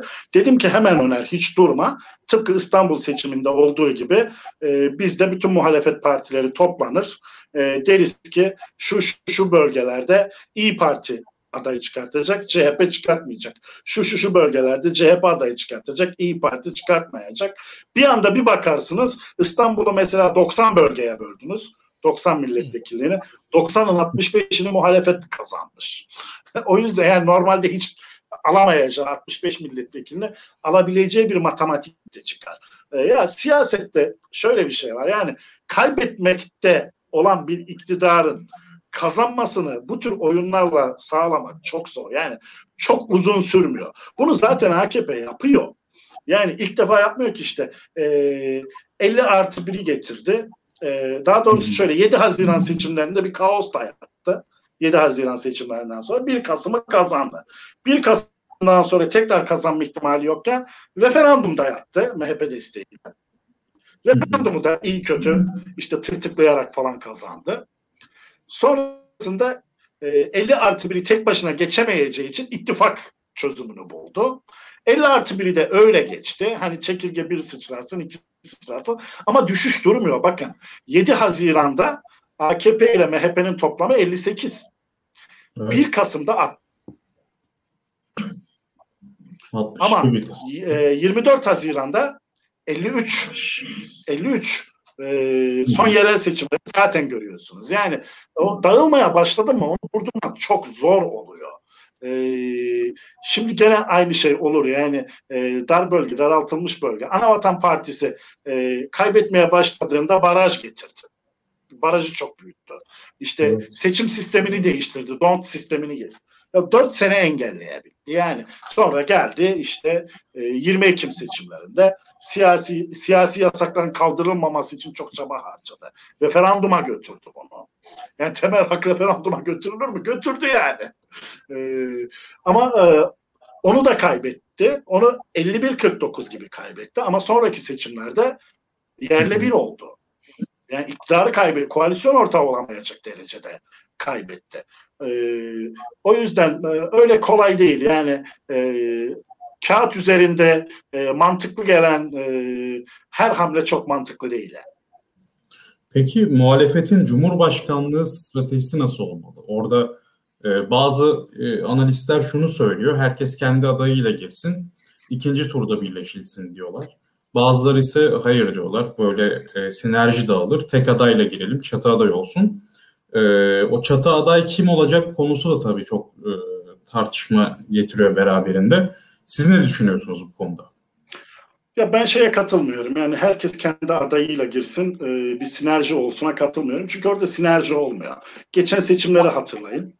E, e, Erdoğan açıkçası biraz da Erdoğan'ın o hamlesiyle Muharrem İnce o 30'u geçti. Neydi o hamle? Erdoğan kendi rakibini seçti. Eğer ikinci tura kalacak ise seçim. Meral Akşener'le kalmak yerine Muharrem İnce ile kalmayı tercih etti. O yüzden de hep Muharrem İnce'yi muhatap aldı. Hiç Meral Akşener'den, Demirtaş'tan, Temel Karamollaoğlu'ndan bahsetmedi. Hep Muharrem İnce'yi konuştu. Öyle olunca Muharrem İnce tabii ki gayet haklı olarak en yüksek oyu almaya çalışan aday olarak bu durum Muharrem İnce'nin tabii ki işine geldi. Yani ne deseydi Sayın Erdoğan ya ayıp oluyor bakın Meral Hanım da aday mı deseydi. yani ama işte bunu söylemediği için İyi Parti seçmenleri Muharrem İnce'ye bilendi. Hatta şunu söyleyenler oldu. Ya bu Erdoğan'la anlaşmış Erdoğan bunu ikinci tura bırakmaya çalışıyor. Hani ikinci tura kalsaydı İyi Parti seçmeninden ciddi bir kesim Muharrem İnce'ye oy vermeyecekti. O yüzden bu kampanya döneminde e, muhalefetin arasını da açacak bir sürü söylem olur. Mesela ne olur mesela? HDP adayı e, der ki işte CHP adayı ikinci tura kalır ise ya da İyi Parti adayı ikinci tura kalır ise ben onu desteklerim der. Ama İyi Parti'nin adayına sorarlar. Selahattin Demirtaş ikinci tura, ikinci tura kalırsa yahut işte kimse adayı HDP'nin ona oy verir misiniz de o hayır oy vermem demek zorunda kalır. Çok basit bir çatlak oluşur orada yani HDP'lileri küstürecek bir çatlak oluşur. E bunlara gerek yok. Bir de Erdoğan'a o istediği kaosu, istediği kaotik ortamı yaratabilecek. E, sandıklarda hile yapabilecek. Hatta muhalefetin adayının başına tutuklanmak gibi işler getirebilecek o 15 günlük fırsatı tanımak taraftarı da değilim. E, bütün anketlerimizde de şu anda Erdoğan'ı geçebilen en az iki tane aday var muhalefetin. Yani ilk turda Erdoğan'ı geçen iki tane aday var şu anda muhalefette. Niye bölünsün ki bu? O yüzden ben e, çatı aday tercihini daha doğru buluyorum. E, efendim işte çatı aday olacak da ya Millet İttifakı tamam ama yeni partilerde başka bir ittifak kurarsan o olacak. İttifaklar Peki, ittifak olur.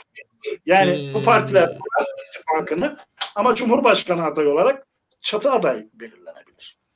Ee, şimdi şöyle bir şey var ama e, bu iki aday bahsettiğiniz iki adayın da e, bu yani belediyelerinde meclislerde AK Parti çoğunlukta ve e, belediyeler e, aday olduktan sonra ayrılmak zorunda kalacaklar. Belediyeler AK Parti'ye geçecek. Hangisi aday olursa. Burada aday olursa AK Parti'ye geçmeyecek bir belediye daha var aslında Eskişehir. Yani orada e, muhalefet çoğunlukta. Acaba e, hani daha yaşlı da olsa hani daha birleştirici figür e, daha toplumsal açıdan hani e, açıkçası eski cumhurbaşkanlarını da andıracak bir figür olarak Büyük Erşen olabilir mi sizce? Şöyle, e, Yılmaz Hoca çok kıymetli bir insan. Türkiye için gerçekten böyle. E, Cumhurbaşkanlığı makamının e, çok yakıştırılacağı ender e, siyasetçilerden bir tanesi bence. E, yaş handikapı var. Ama dünyada artık böyle bir model var. Yani Biden var karşımızda. Amerikan tarihinin en yaşlı iki başkan adayı çarpıştı ve en yaşlı olanı kazandı. Onların da en yaşlı olanı kazandı.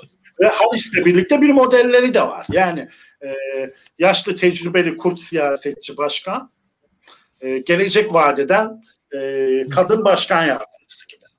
Mesela pekala Yılmaz Büyükelçen, Meral Akşener formülü e, Harris Biden formülüne çok benziyor. İşte e, bunun karşısında da e, Macron modeli var. yani genç siyasetçi modeli var. Bu da Ekrem İmamoğlu'na çok benziyor. Bunların hangisinin doğru olduğuna muhtemelen seçimlere en yakın zamanda anketlerle karar verilir ama ben bu belediyelerin geçmesi konusunu çok takmıyorum açıkçası. Önceden ben de bunu sorun ediyordum, düşünüyordum. ama e, son zamanlarda gelen anketlerde hem Ekrem İmamoğlu'nun hem Erdoğan'ın çok rahat e, hem Yavaş'ın Erdoğan'a karşı çok rahat kazanacağını gördüğüm için artık bu konuyu çok takmıyorum. E, o seçimleri Erdoğan kaybettikten sonra ortada bir AK Parti falan kalmaz. AK Parti'nin belediye meclis üyesi olmaya kimse can atmaz. AK Parti'nin kazanmadığı bir yerde belediye başkanı olmayı da çok insan istemez.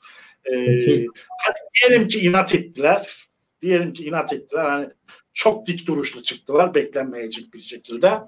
Ee, hani herhangi bir sağcı siyasetçiden beklenmeyecek kadar dik durdular. Ee, ne olur o zaman? Ya onlar yüzde on yedi aldıkları e, belediyelere kayyum atayacaklar da misal Ekrem İmamoğlu kazandı diyelim Cumhurbaşkanlığını. Ekrem İmamoğlu keriz iki kere kazandı İstanbul'u onlara bıraksın.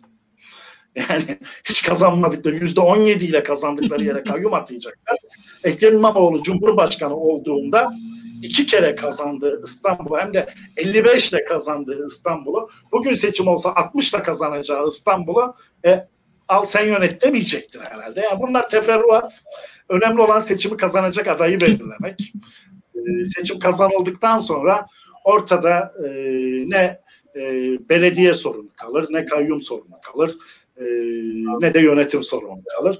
Ama e, Yılmaz Büyükelçen formülü iyi bir formül. E, yani olabilecek bir formül, uygulanabilecek bir formül. Sadece biz Yılmaz Büyükelçen'in Türkiye genelinde bir kampanyayı yürütebilecek e, siyasi kabiliyetinin olup olmadığını bilmiyoruz. Eskişehir'i biliyoruz tamam. Ama e, Türkiye genelinde bir kampanya yürütebilir mi? Esasen Ek, e, Ekmelettin İhsanoğlu da CV olarak çok doğru bir adaydı. Profil olarak da çok doğru bir adaydı. Ama nereden bilebilirsiniz ki Mehmet Akif Ersoy'un e, manevi evladı olarak kabul edilen bir adamın İstiklal Marşı ile şehitler, Çanakkale şehitleri şiirini karıştıracağını? Nasıl bilebilirsiniz yani? E, o yüzden kampanya performansı da önemli. E, bu konuda da risk almayıp bence Ekrem İmamoğlu'nu adaylaştırırlar. İlla genel başkanlar dışında bir aday olacaksa. Çünkü Ekrem İmamoğlu Cumhurbaşkanı'na karşı iki kere kampanya kazandı zaten. Ee, ve 37, 35, 36'lardan gelerek kampanya kazandı. 55'lerle seçim kazandı. O yüzden hala en mantıklı seçenek Ekrem İmamoğlu gibi geliyor bana. Büyük ihtimalle de o olur. Ee, Ekmelettin İhsanoğlu da dediğim gibi çok doğru profilde ama şimdi küçümseyenler var ben çok gülüyorum. Yani Ekmelettin İhsanoğlu vakası diye bir deyim oldu şimdi. Yahu Ekrem İmamoğlu vakası dediğiniz e, şey e, Ekmelettin İhsanoğlu vakası dediğiniz Ekmelettin İhsanoğlu'nun ulaştığı oya Meral Akşener ile e, Muharrem İnce'nin toplamı ulaşamadı biliyor musunuz? Bakın yani Meral Akşener ile Muharrem İnce'nin toplamı Ekmelettin İhsanoğlu'nun oy oranına ulaşamadı. Üstelik de Selahattin Demirtaş o seçimde yüzde on almıştı. Son seçimde yüzde yedi aldı. Yani oradan da bir 3 puan oy geldiği halde ulaşamadılar. Demek ki e, çatı aday formülü en doğru formülmüş. Geçen seçimde e, çatı aday olmadığı halde e, hem sağ hem sol muhalefetin toplamı Ekmelettin İhsanoğlu kadar oy alamadı. Demek ki çatı aday daha makulmüş. Peki bir soru. Şimdi anketlerde dediğiniz gibi ben farklı firmaların anketlerini de görüyorum. Yani Erdoğan e, geride çıkıyor. E, ve farkta ciddi bir fark yani en az 3-4 puan fark yiyor. E, peki şimdi sonuçta 20 senedir iktidarda olan bunlar ve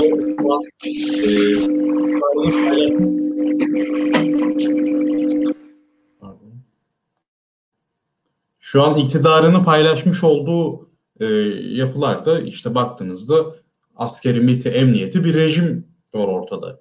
Şimdi diyelim ki bu rejim yarın e, HDP'li milletvekillerini tutuklasa e, muhalefet buna karşı koyabilirim. Diyelim ki karşı koyamadı bir şey yapamadı. Yani bu e, HDP'yi PKK ile bir tutup e, CHP'yi de aynı kefeye koyma stratejisi var ya bu dış politikada tamam bir başarısızlık oldu. Buna karşı koyabildi muhalefet ama diyelim ki karşı koyamadı ve HDP seçmeni de muhalefete gönül koydu. Çünkü aynı e, bu dokunulmazlık oylamasında olduğu gibi yine tekrar direnemezse Millet İttifakı böyle bir senaryoda e, o zaman ne olacak? Yani aslında soru şuraya çıkıyor. Bu iktidar iktidarını seçimle bu şekilde rahat bir biçimde e, muhalefete verecek mi yani? Buna karşı bir engel olmayacak. Mesela parlamenter sisteme dönemez mi burada veya başka bir hamle yapamaz mı? Şöyle, e, parlamenter sisteme elbette dönebilir ama parlamenter sisteme dönmesi için artık muhalefet Erdoğan'ın getirdiği teklifi değil, kendi getirdiği teklifin oylanmasını ister. Yani muhalefet parlamenter sisteme dönüş önerisini reddetmez ama der ki ya biz hepimiz hazırlandık işte yani yıllardır hazırlanıyorlar hepimiz biliyoruz. E bizim elimizde daha demokratik öneriler var. Gel bunları oylayalım der. Yani dokunulmazlıklarda yapılan hata yapılmaz. Ee, hep söylüyoruz ya biraz önce de söyledik. Artık AKP'nin gündemiyle hareket etmiyor muhalefet. Dokunulmazlıklardaki temel hata oydu. Yani dokunulmazlıkları kaldır e, kaldıralım demezsek, evet demezsek e, bizi tefe koyarlar. E, bizim seçmenimiz de HDP ile birlikte hareket ettiğimizi düşünür e, yanılgısı. Halbuki çok basit bir şey vardı yani orada. AKP bir dokunulmazlıklar önerisi getirdi. Yani e, böyle nokta atışı kimlerin tutuklanacağı neredeyse belli yani. Öneride değil mi? Yani o dokunulmazlıklar kaldırılacak da AKP'nin yolsuzluk yapacak bir vekilinin tutuklanmasını falan hayal ediyor muyduk hiçbirimiz? Hayır öyle bir hayalimiz yoktu yani. Hiçbirimizin öyle bir beklentisi yoktu. Ee, o yüzden orada muhalefetin şunu demesi lazımdı. Hayır kardeşim dokunulmazlıklar kaldırılsın mı istiyorsun?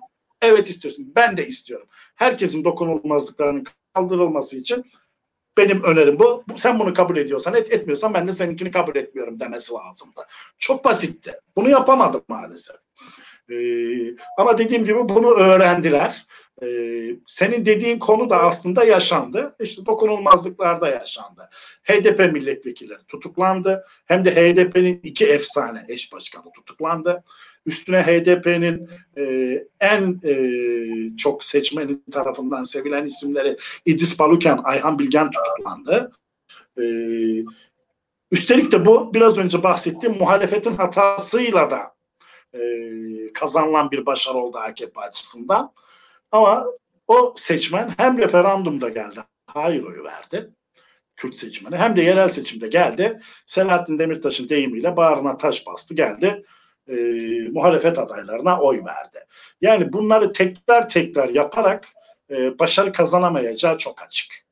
O yüzden bir de muhalefet de zaten artık e, milletvekillerinin tutuklanmasına evet demez. Yani e, bu çok geçti derse e, İyi Parti der. O da böyle bizim doğrudan söylediğimiz gibi dan diye evet çok iyi oldu demez. yani canım onlar da terör aralarına mesafe koymadı falan der. E, İyi Parti'nin HDP'ye söylediğine, HDP'nin İyi Parti'ye söylediğine de artık seçmenleri çok alınmıyor. Çünkü biraz önce söyledim ya başlangıçta. İkisinin de böyle vaatleri yoktu birbirlerine. Yani ne İyi Parti HDP seçmenine liberal parti kuracağım dedi ne de HDP İyi Parti'ye ben Türkiye milliyetçisi olacağım dedi.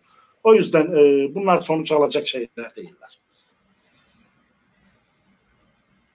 Peki son e, bir soru sorayım. İzleyicilerden de sorular geliyor bize. E, İlkan senin de yorumunu merak ediyorum. Az önce Tabii. bahsettim ya e, aslında şu anki iktidar bloku sadece Erdoğan değil sadece AK Parti değil bunun içinde e, devletin farklı e, kolluk kuvvetleri de var farklı birimler de var. Yani e, iktidarın devredilmemesi gibi bir durum söz konusu olur mu sizce? Böyle bir şey bekliyor musunuz? E, yani diyelim ki yani şöyle açıkçası şu anki rejimde e, sanki şöyle bir durum var. Eskiden Fenerbahçe böyle Alex'e dayalı oynardı ya. Sanki rejimde Erdoğan'a dayalı oynuyor gibi. E, bunu kaybetmek istemez sanki. Yani iktidarın değişimini bir dönem daha istemeyecek bir yapıyla karşı karşıyayız gibi. Çünkü dış politikada olsun Suriye'de yani e, Doğu Akdeniz'de olsun Suriye'de, Irak'ta veya başka e, alanlarda da olsun Erdoğan'ın karizmasıyla çok büyük işler yapıyor. Yani çok iddialı işler yapıyor. Büyük iş demeyeyim de över gibi olmasın. Gerçekten iddialı işler yapıyor. Rusya ile ilişkiler, Çin'le ilişkiler keza. E, bu dönüşümleri tamamlamak adına Erdoğan'a bu yapı bir dönem daha ihtiyaç duymaz mı? Yani o, bir dönem daha bir dönem daha devam eder bir defa. Bir onu söyleyeyim. Yani bu e, o, o dönemlerin e, son yani o dönemlerin sonu yok. Bu anlattığın durum varsa parlamenter sisteme dönülür bir defa. Yani eğer bu anlattığın kaygılar varsa parlamenter sisteme dönülür. Parlamenter sistemde zaten hani o anlattığın yumuşak geçiş falan olur. Yani ha, onun dışında şu anki mevcut sistemde o iş şeye bakar. Tutanaklar elinde mi? Yani en basitinden. Yani hatırlayalım yerel seçimlerde biz bunu yaşadık. Yerel seçimlerde ne oldu? Yani Cumhuriyet Halk Partisi elinde tutanakların olup olmadığı konusunda bir e, emin olamadı iktidar partisi. Bir video yayınlandı. Gayet açık yani Canan Kaftancıoğlu video yayınladı. Tutanakların e, ıslak imza tutanakların videosunu yayınladı. Tweetini attı. E, bence açıkçası tüm e, o e, seçim tartışmalarından daha anlamlı bir şeydi o. Yani o ne oldu, ne bitti falan filan, şu oldu mu? Tutanaklar orada da yani bakıldığı zaman mazbata ya or, e, pardon işte şey e, oy şeyleri e, o e, işte seçim sonuçları. Ee, onlar yayınlandıktan sonra zaten hiçbir şey kalmadı geride. Yani o engellenemez diye düşünüyorum ben. Türkiye'deki seçim sistemi konusunda bizim avantajlarımız var e, Batı'ya göre.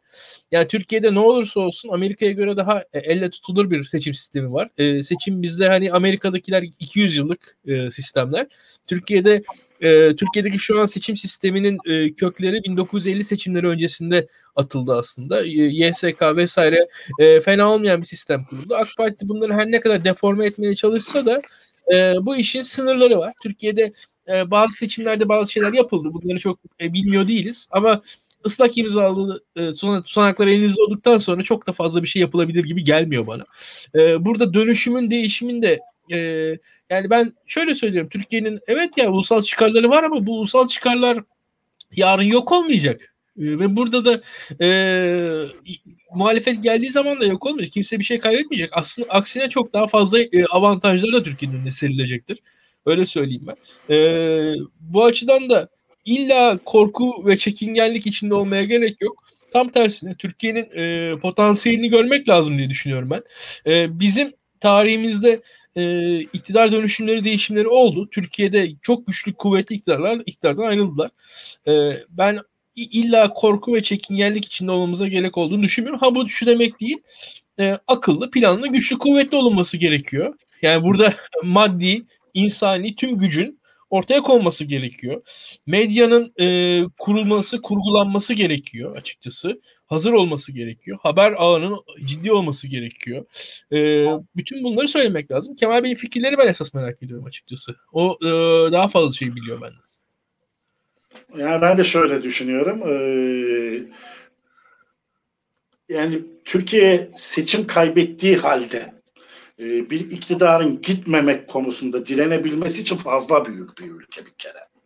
Yani e, aşağı yukarı 100 milyon kişi yaşıyor bu ülkede. yani e, 85 milyona yakın vatandaşı var. 55-60 milyon seçmeni olacak seçimlerin ne zaman yapılacağına göre değişen. Yani bu kadar büyük bir ülkede ve 130 yıllık iyi kötü e, yani e, yarım yamalak da olsa sandık deneyimi olan, demokrasi deneyimi diyemezsek bile sandık deneyimi olan, e, sandıktan çıkamayanın e, bıraktığı e, şekilde konumlanmış bir ülke burası. Avrupa Birliği'ne aday, NATO'nun üyesi. Yani bu ülkede ben seçimi kaybettim ama bırakmıyorum diyemezsin. Yani fil dişi sahilinde bile bunu diyen adamın başına neler geldi. Yani Bolivya'da bunu diyen adamın başına neler geldi. Yani Türkiye bunun için çok büyük bir ülke. Hala kurumları olan bir ülke. Ee, yani böyle bir ihtimali görmüyorum. Şu elbette var. Şu ihtimal elbette var.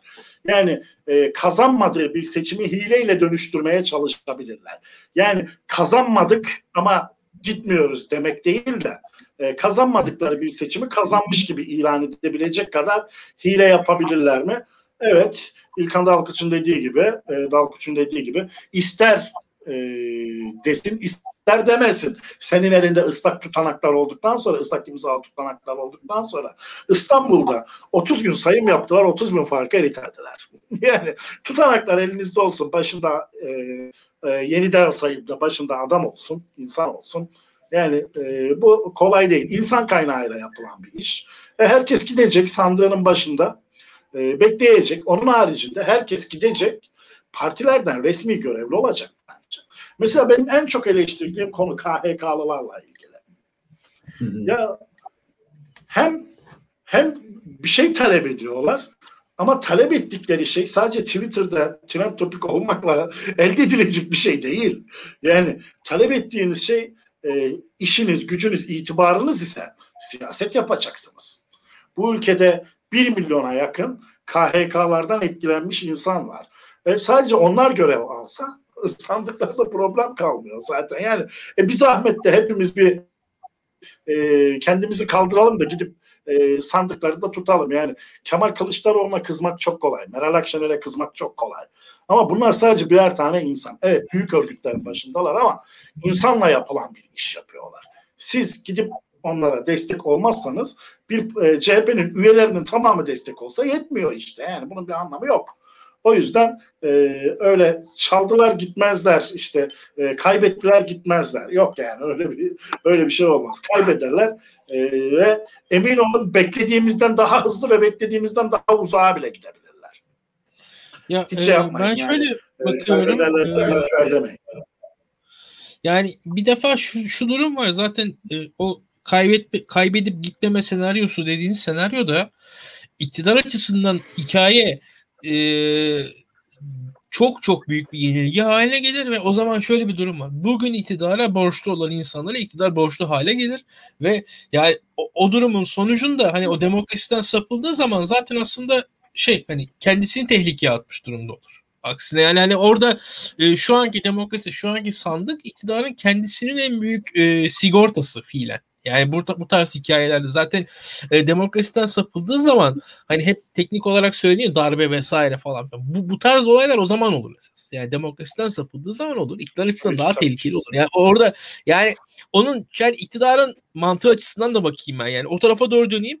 O zaman şöyle bir şey var. Yani şu an düşünün e, tüm kolluk kuvvetlerindeki her insan hani tek adam rejim var iktidarın tepesine bağlı değil mi? Bu demokrasi olmadığı zaman tam tersi bir ilişki oluyor o zaman. O, o, o ikili ilişkiyi tam tersi çevirmiş oluyorsunuz bunu, siz. Bunu aslında şöyle söylemek lazım. İlkan Dalkut şöyle söylemek lazım bu meseleyi. Ee, Erdoğan'ı e, herhalde şu anda işte hakim güç dediğimiz, işte Erdoğan koalisyon ortağı dediğimiz o ulusalcı e, generallerden tutun e, gerçekten öyle bir güçleri var mı onu da bilmiyoruz da.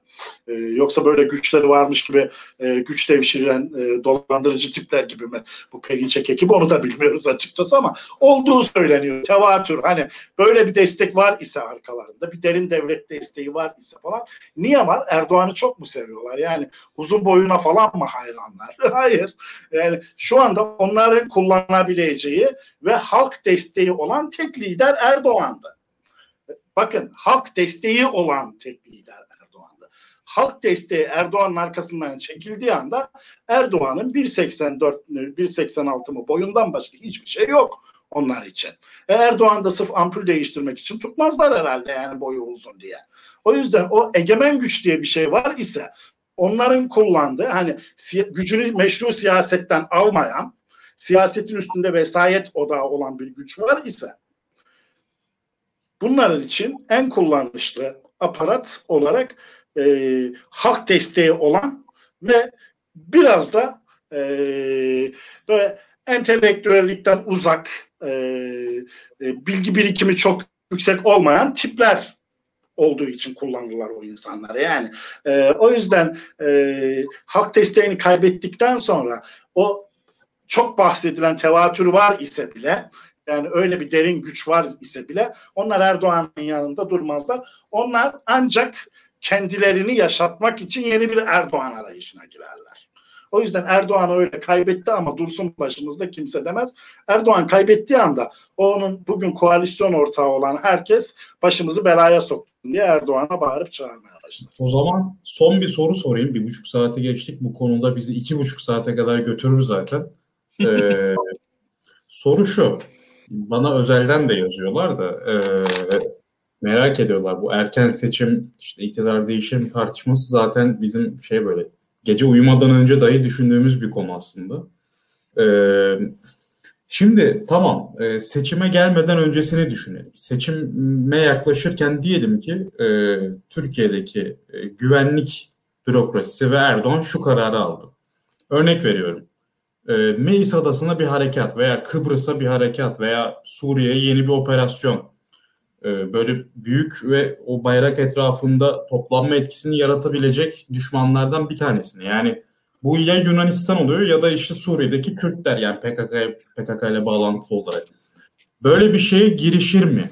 Böyle bir şey girişirse ne olur? Yani sonuç olarak biz e, Tayyip Erdoğan'ın görev onayının 2019 yılında yerel seçimlerde %40'lara gerilediğini fakat e, bu Barış Pınarı harekatıyla birlikte ben isimlerini karıştırıyorum doğru olan oydu herhalde. 2019 Eylül ve Ekim'deki Barış Pınarı harekatıyla birlikte yeniden %50'lere çıkarabildiğini görmüştük görev onayını. Koronanın başında da %55'lere taşımıştı. Koronada iyi performans sergileyemedi. Yeniden %45'lere geriledi e, görev onayı ama biz şunu görüyoruz yani yine de milliyetçilikle eğer e, vatandaş e, karşısındaki aktörü gerçek bir tehdit olarak görürse bu PKK veya Yunanistan örneği gibi Tayyip Erdoğan yeniden %50'leri zorlayamaz mı bu şekilde? Yani hiç seçimden önceki e, yere dönüyorum.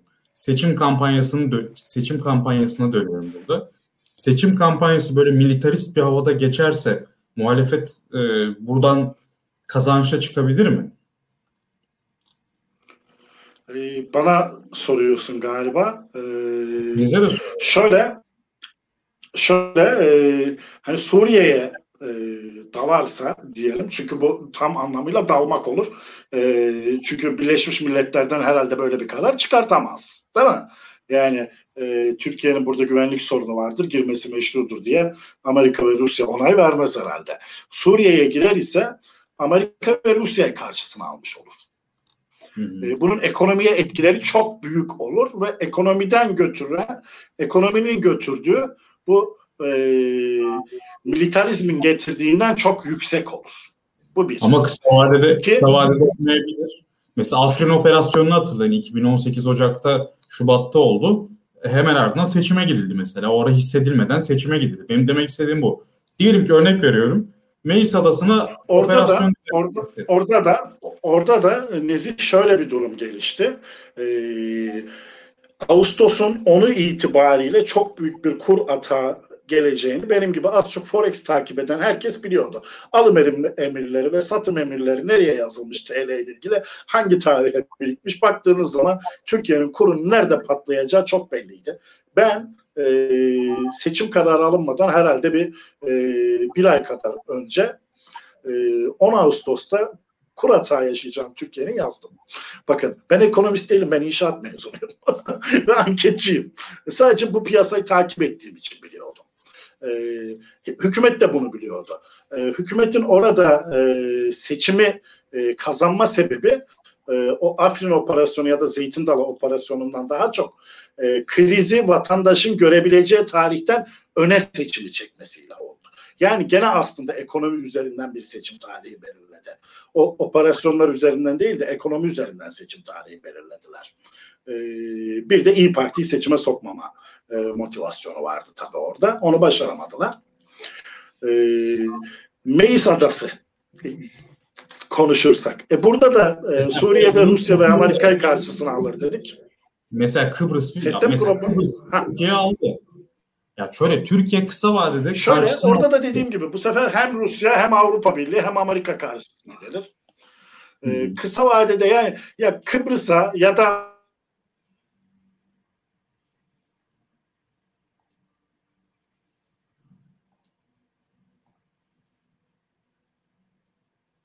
Kemal Bey dondu mu şu an İlkan?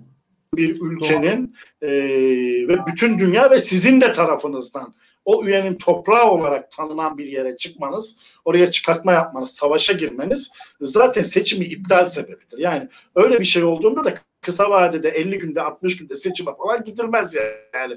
Gidemezsiniz. İlkan sen ne diyorsun? Sen yorumlarını yap. Ya benim e, kısaca yorumlarım olacak. Birincisi şöyle bir şey var. E, Türkiye'nin ya uluslararası bir kriz yaşamasını seçime doğru gittiği sırada ben de ihtimal dahilinde buluyorum bir defa onu söyleyeyim. Ama hmm. e, şöyle söyleyeyim e, yine bütün bu yani Kemal Bey'in de belirttiği şeylerden dolayı tahminim şudur.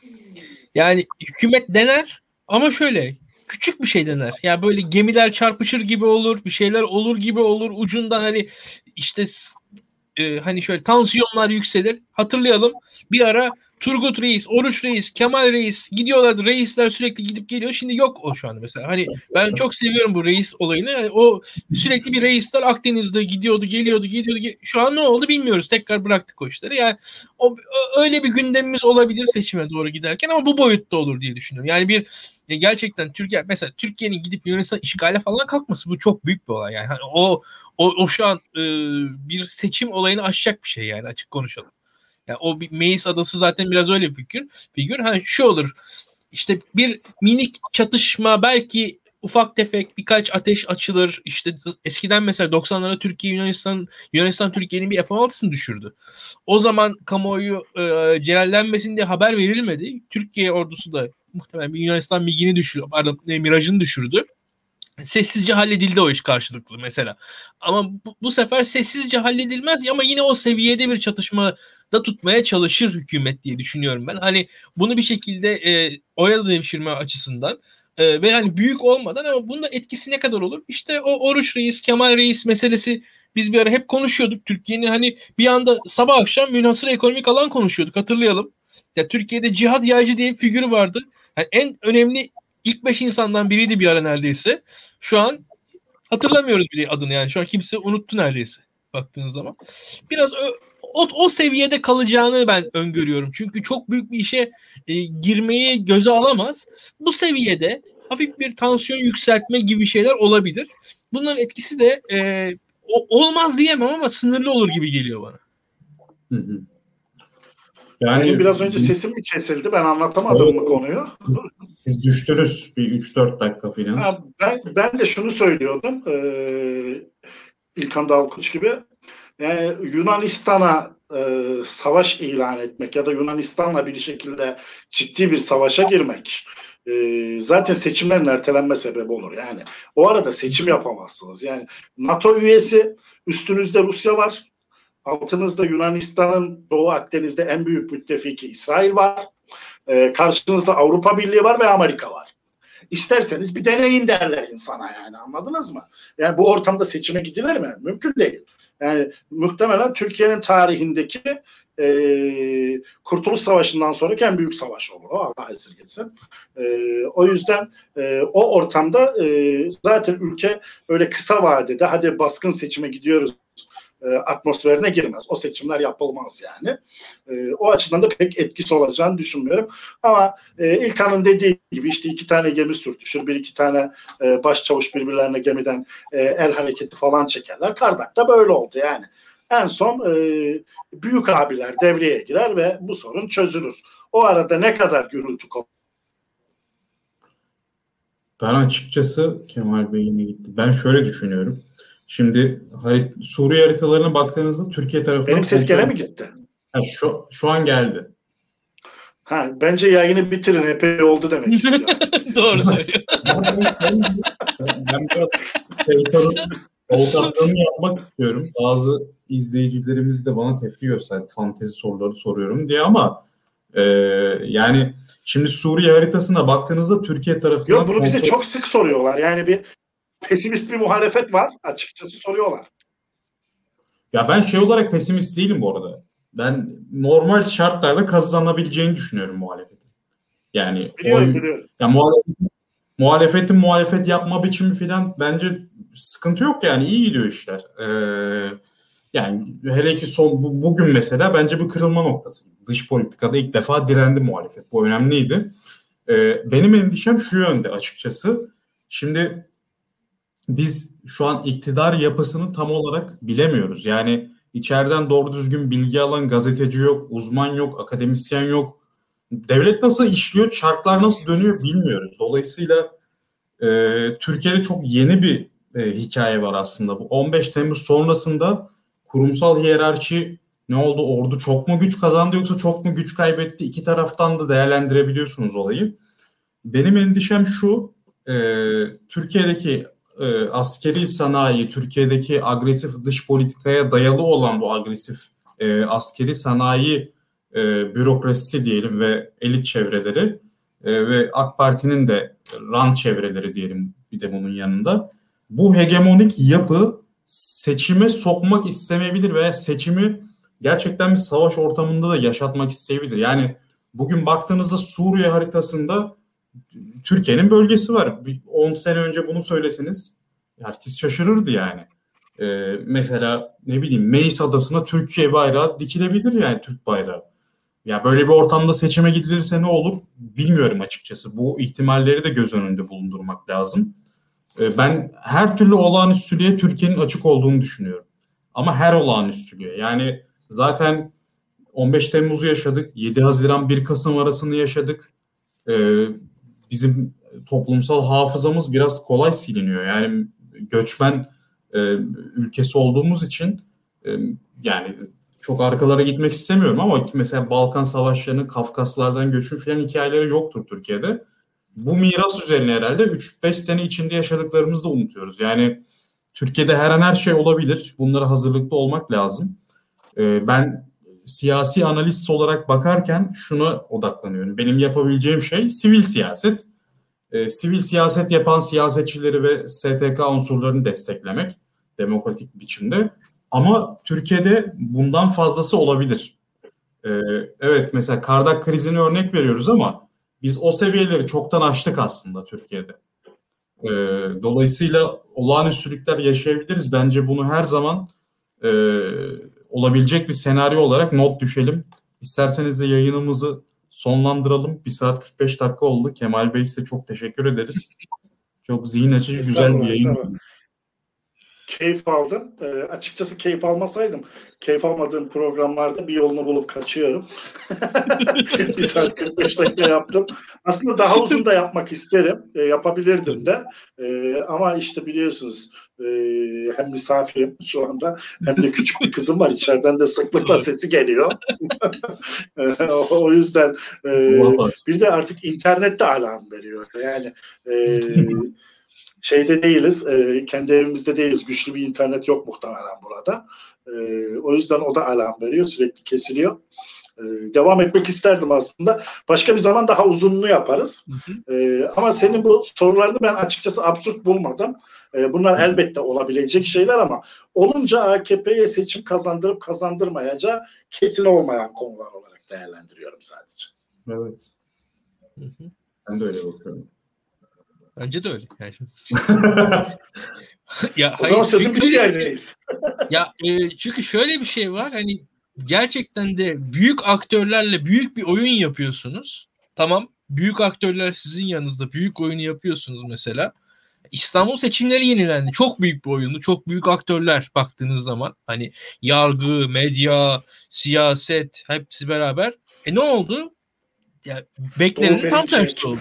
Yani ya hay, ya o Doğru kimler kimler ya bakıldığı zaman e, neticede e, Yüksek Seçim Kurulu bir karar aldı. Bakın hani baktığınız zaman. E ona rağmen ne oldu yani neticede bu kadar hani şöyle bir şey var hani dediğiniz gibi plan, proje, şu bu falan hepsi vardır tamam yani doğru. E medya tamam büyük medya tamamen öyle elde. E çok da her zaman bu planlar öyle istendiği gibi e, sonuçlanmıyor. Bir de mesela şöyle bir şey var. Hani e, yani barajcı indirdiniz. E, yani sizin için de inmiş oluyor. Yani ittifak diyorsunuz, sizin için de ittifak oluyor. O ve yarın bir gün o kartlar tekrar karılıyor. Yani şu, sonuçta şu an Türkiye'deki her insan AK Parti'ye oy verirken %10 barajını bilerek oy veriyor mesela. Olduğu için de AK Parti'ye oy veren insan var karşı tarafta belki de. Yani onu değiştirdiğiniz anda o sistemi her şeyi değiştirmiş oluyorsunuz. Kendiniz için de değiştirmiş oluyorsunuz aslında. Yani o, o karşılıklı bir şey. Ee, ve ya bizde zaten e, birazcık da bence iktidarın da bazen de muhalefetin başarısızlığı biraz bundan kaynaklanıyor. Hadisede bir oyun çiziliyor. Ama o oyun çizilen oyunda tek aktör varmış gibi. Halbuki karşılıklı bir etkileşim var ortada. Yani farklı aktörlerin farklı hareketlerine sebebiyet verecek şeyler oluyor. Bu kurallar değiştiği anda herkes başka pozisyon alacaktır. Onu da görmek lazım diye düşünüyorum. Biraz kapalı da oldu ama ne yapalım. Yani ben de şunu yine şeytanın avukatlığını yapayım. Bir tanesi belediye seçimi, bir tanesi e, ülkenin iktidarının değiştiği seçim olacak. Yani ikisinde kıyaslamak ne kadar makul? Tabii ki kıyaslayacağız. E, ama aynı olmadıklarını hatırlatmak gerekiyor. Ben de böyle daha karamsar bir çerçeveden Şimdi, e, İstanbul konu İstanbul seçimi olmasaydı e, evet yani çok ciddi çok büyük farklılıklar var derdik. Bence hala büyük farklılıklar var ama İstanbul seçiminde devreye giren figürlere baktığımız zaman, konuşulan şeylere baktığımız zaman ve konuşulanlara konuşanlara baktığımız zaman gerçekten çok büyük bir badire atlattı muhalefet. Yani ya bütün devlet imkanları, tüm medya, e, devletin e, kontrol edebildiği ne varsa internet hızına varana kadar bunlarla yarışıldı. Üstüne muhalefetten devşirilen tiplerle yarışıldı. Üstüne Abdullah Öcalan bile devreye girdi. devreye girmeyen e, yasal, gayri yasal, simetrik, asimetrik hiçbir şey kalmadı. Ama gene kaybettiler. O yüzden bence o iş e, onlara ders oldu mu bilmiyorum ama muhalefet tarafının motivasyonunu yükseltti ve muhalefet tarafı nasıl seçim kazanmaları öğrendi. E, gene iş dönüp dolaşacak gelecek e, bu ıslak imza işlerine, e, e, ıslak imzalı tutanak işlerine.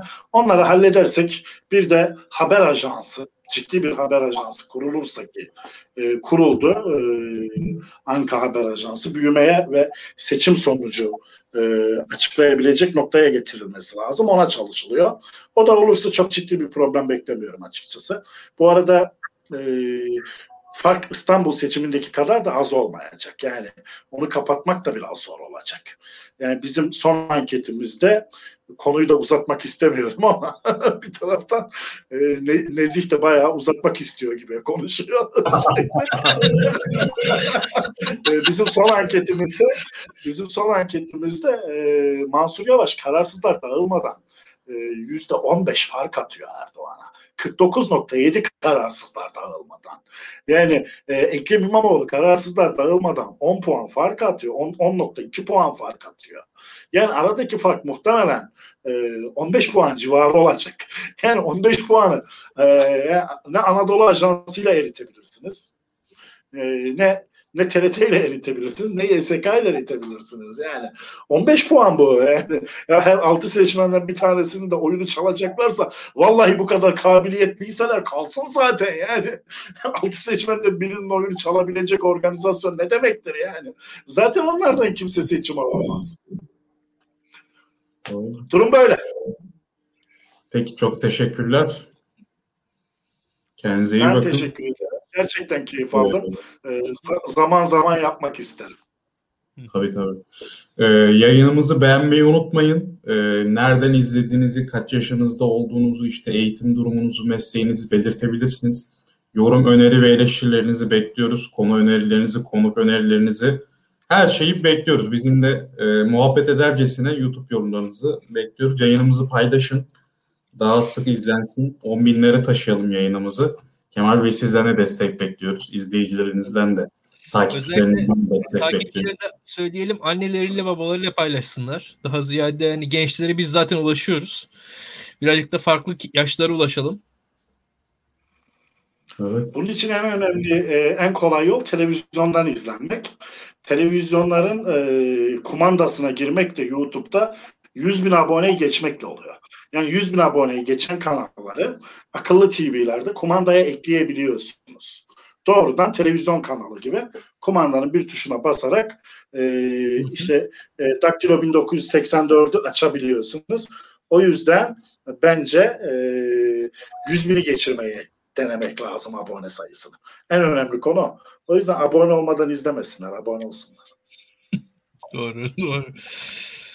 Avrasya Anket'i bu arada Avrasya Anket kanalına da bakın yani bir, bir saat 52 dakika mesai yaptım yani. Avrasya Anket kanalına da 1984'ün aboneleri. 1984'ün aboneleri e, ya böyle olunca da şey gibi oldu. Hacettepe'liler kanalı vardı. Şey grubu vardı.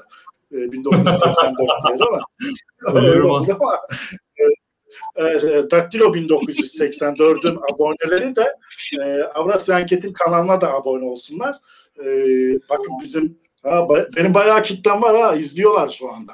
Mesela gerekli adamı falan gördüm. Buna e, bayağı izlemişler. E, ben Telegram grubumuzda da paylaşırım. Epey izlenir diye düşünüyorum. Teşekkür ederiz. Bu arada Hacettepe'liler demişken biz e, Emre Aydın'ı ve Harun Tekin'i ağırladık yani. Belki de gelecek yıl başında da e, şeye alırız yani. Grup 84'ü de alırız yılbaşı kervanımıza. Evet, mesela bakın iyi bir fikir oldu. Yılbaşında e, 1984'ü çağırmak. Ama ben dansöz oynatacağım bu sefer. Yani Cüneyt Özdemir acayip reyting yaptı o gün. Düşünsenize yani Türkiye'nin durumunu. Artık dansözler bile YouTube'da oynatılabiliyor. Biz hala ya buna oy versek mi vermesek mi acaba falan. Ya neyi düşünüyorsunuz? Televizyonda dansöz çıkmaz oldu yani. Yılbaşında bile. O zaman izleyicilerimize iyi geceler diliyorum. İyi geceler. Çok teşekkür ederiz. Ee, kendinize iyi bakın. Yorumlarınızı bekliyoruz. Hı hı. İyi geceler.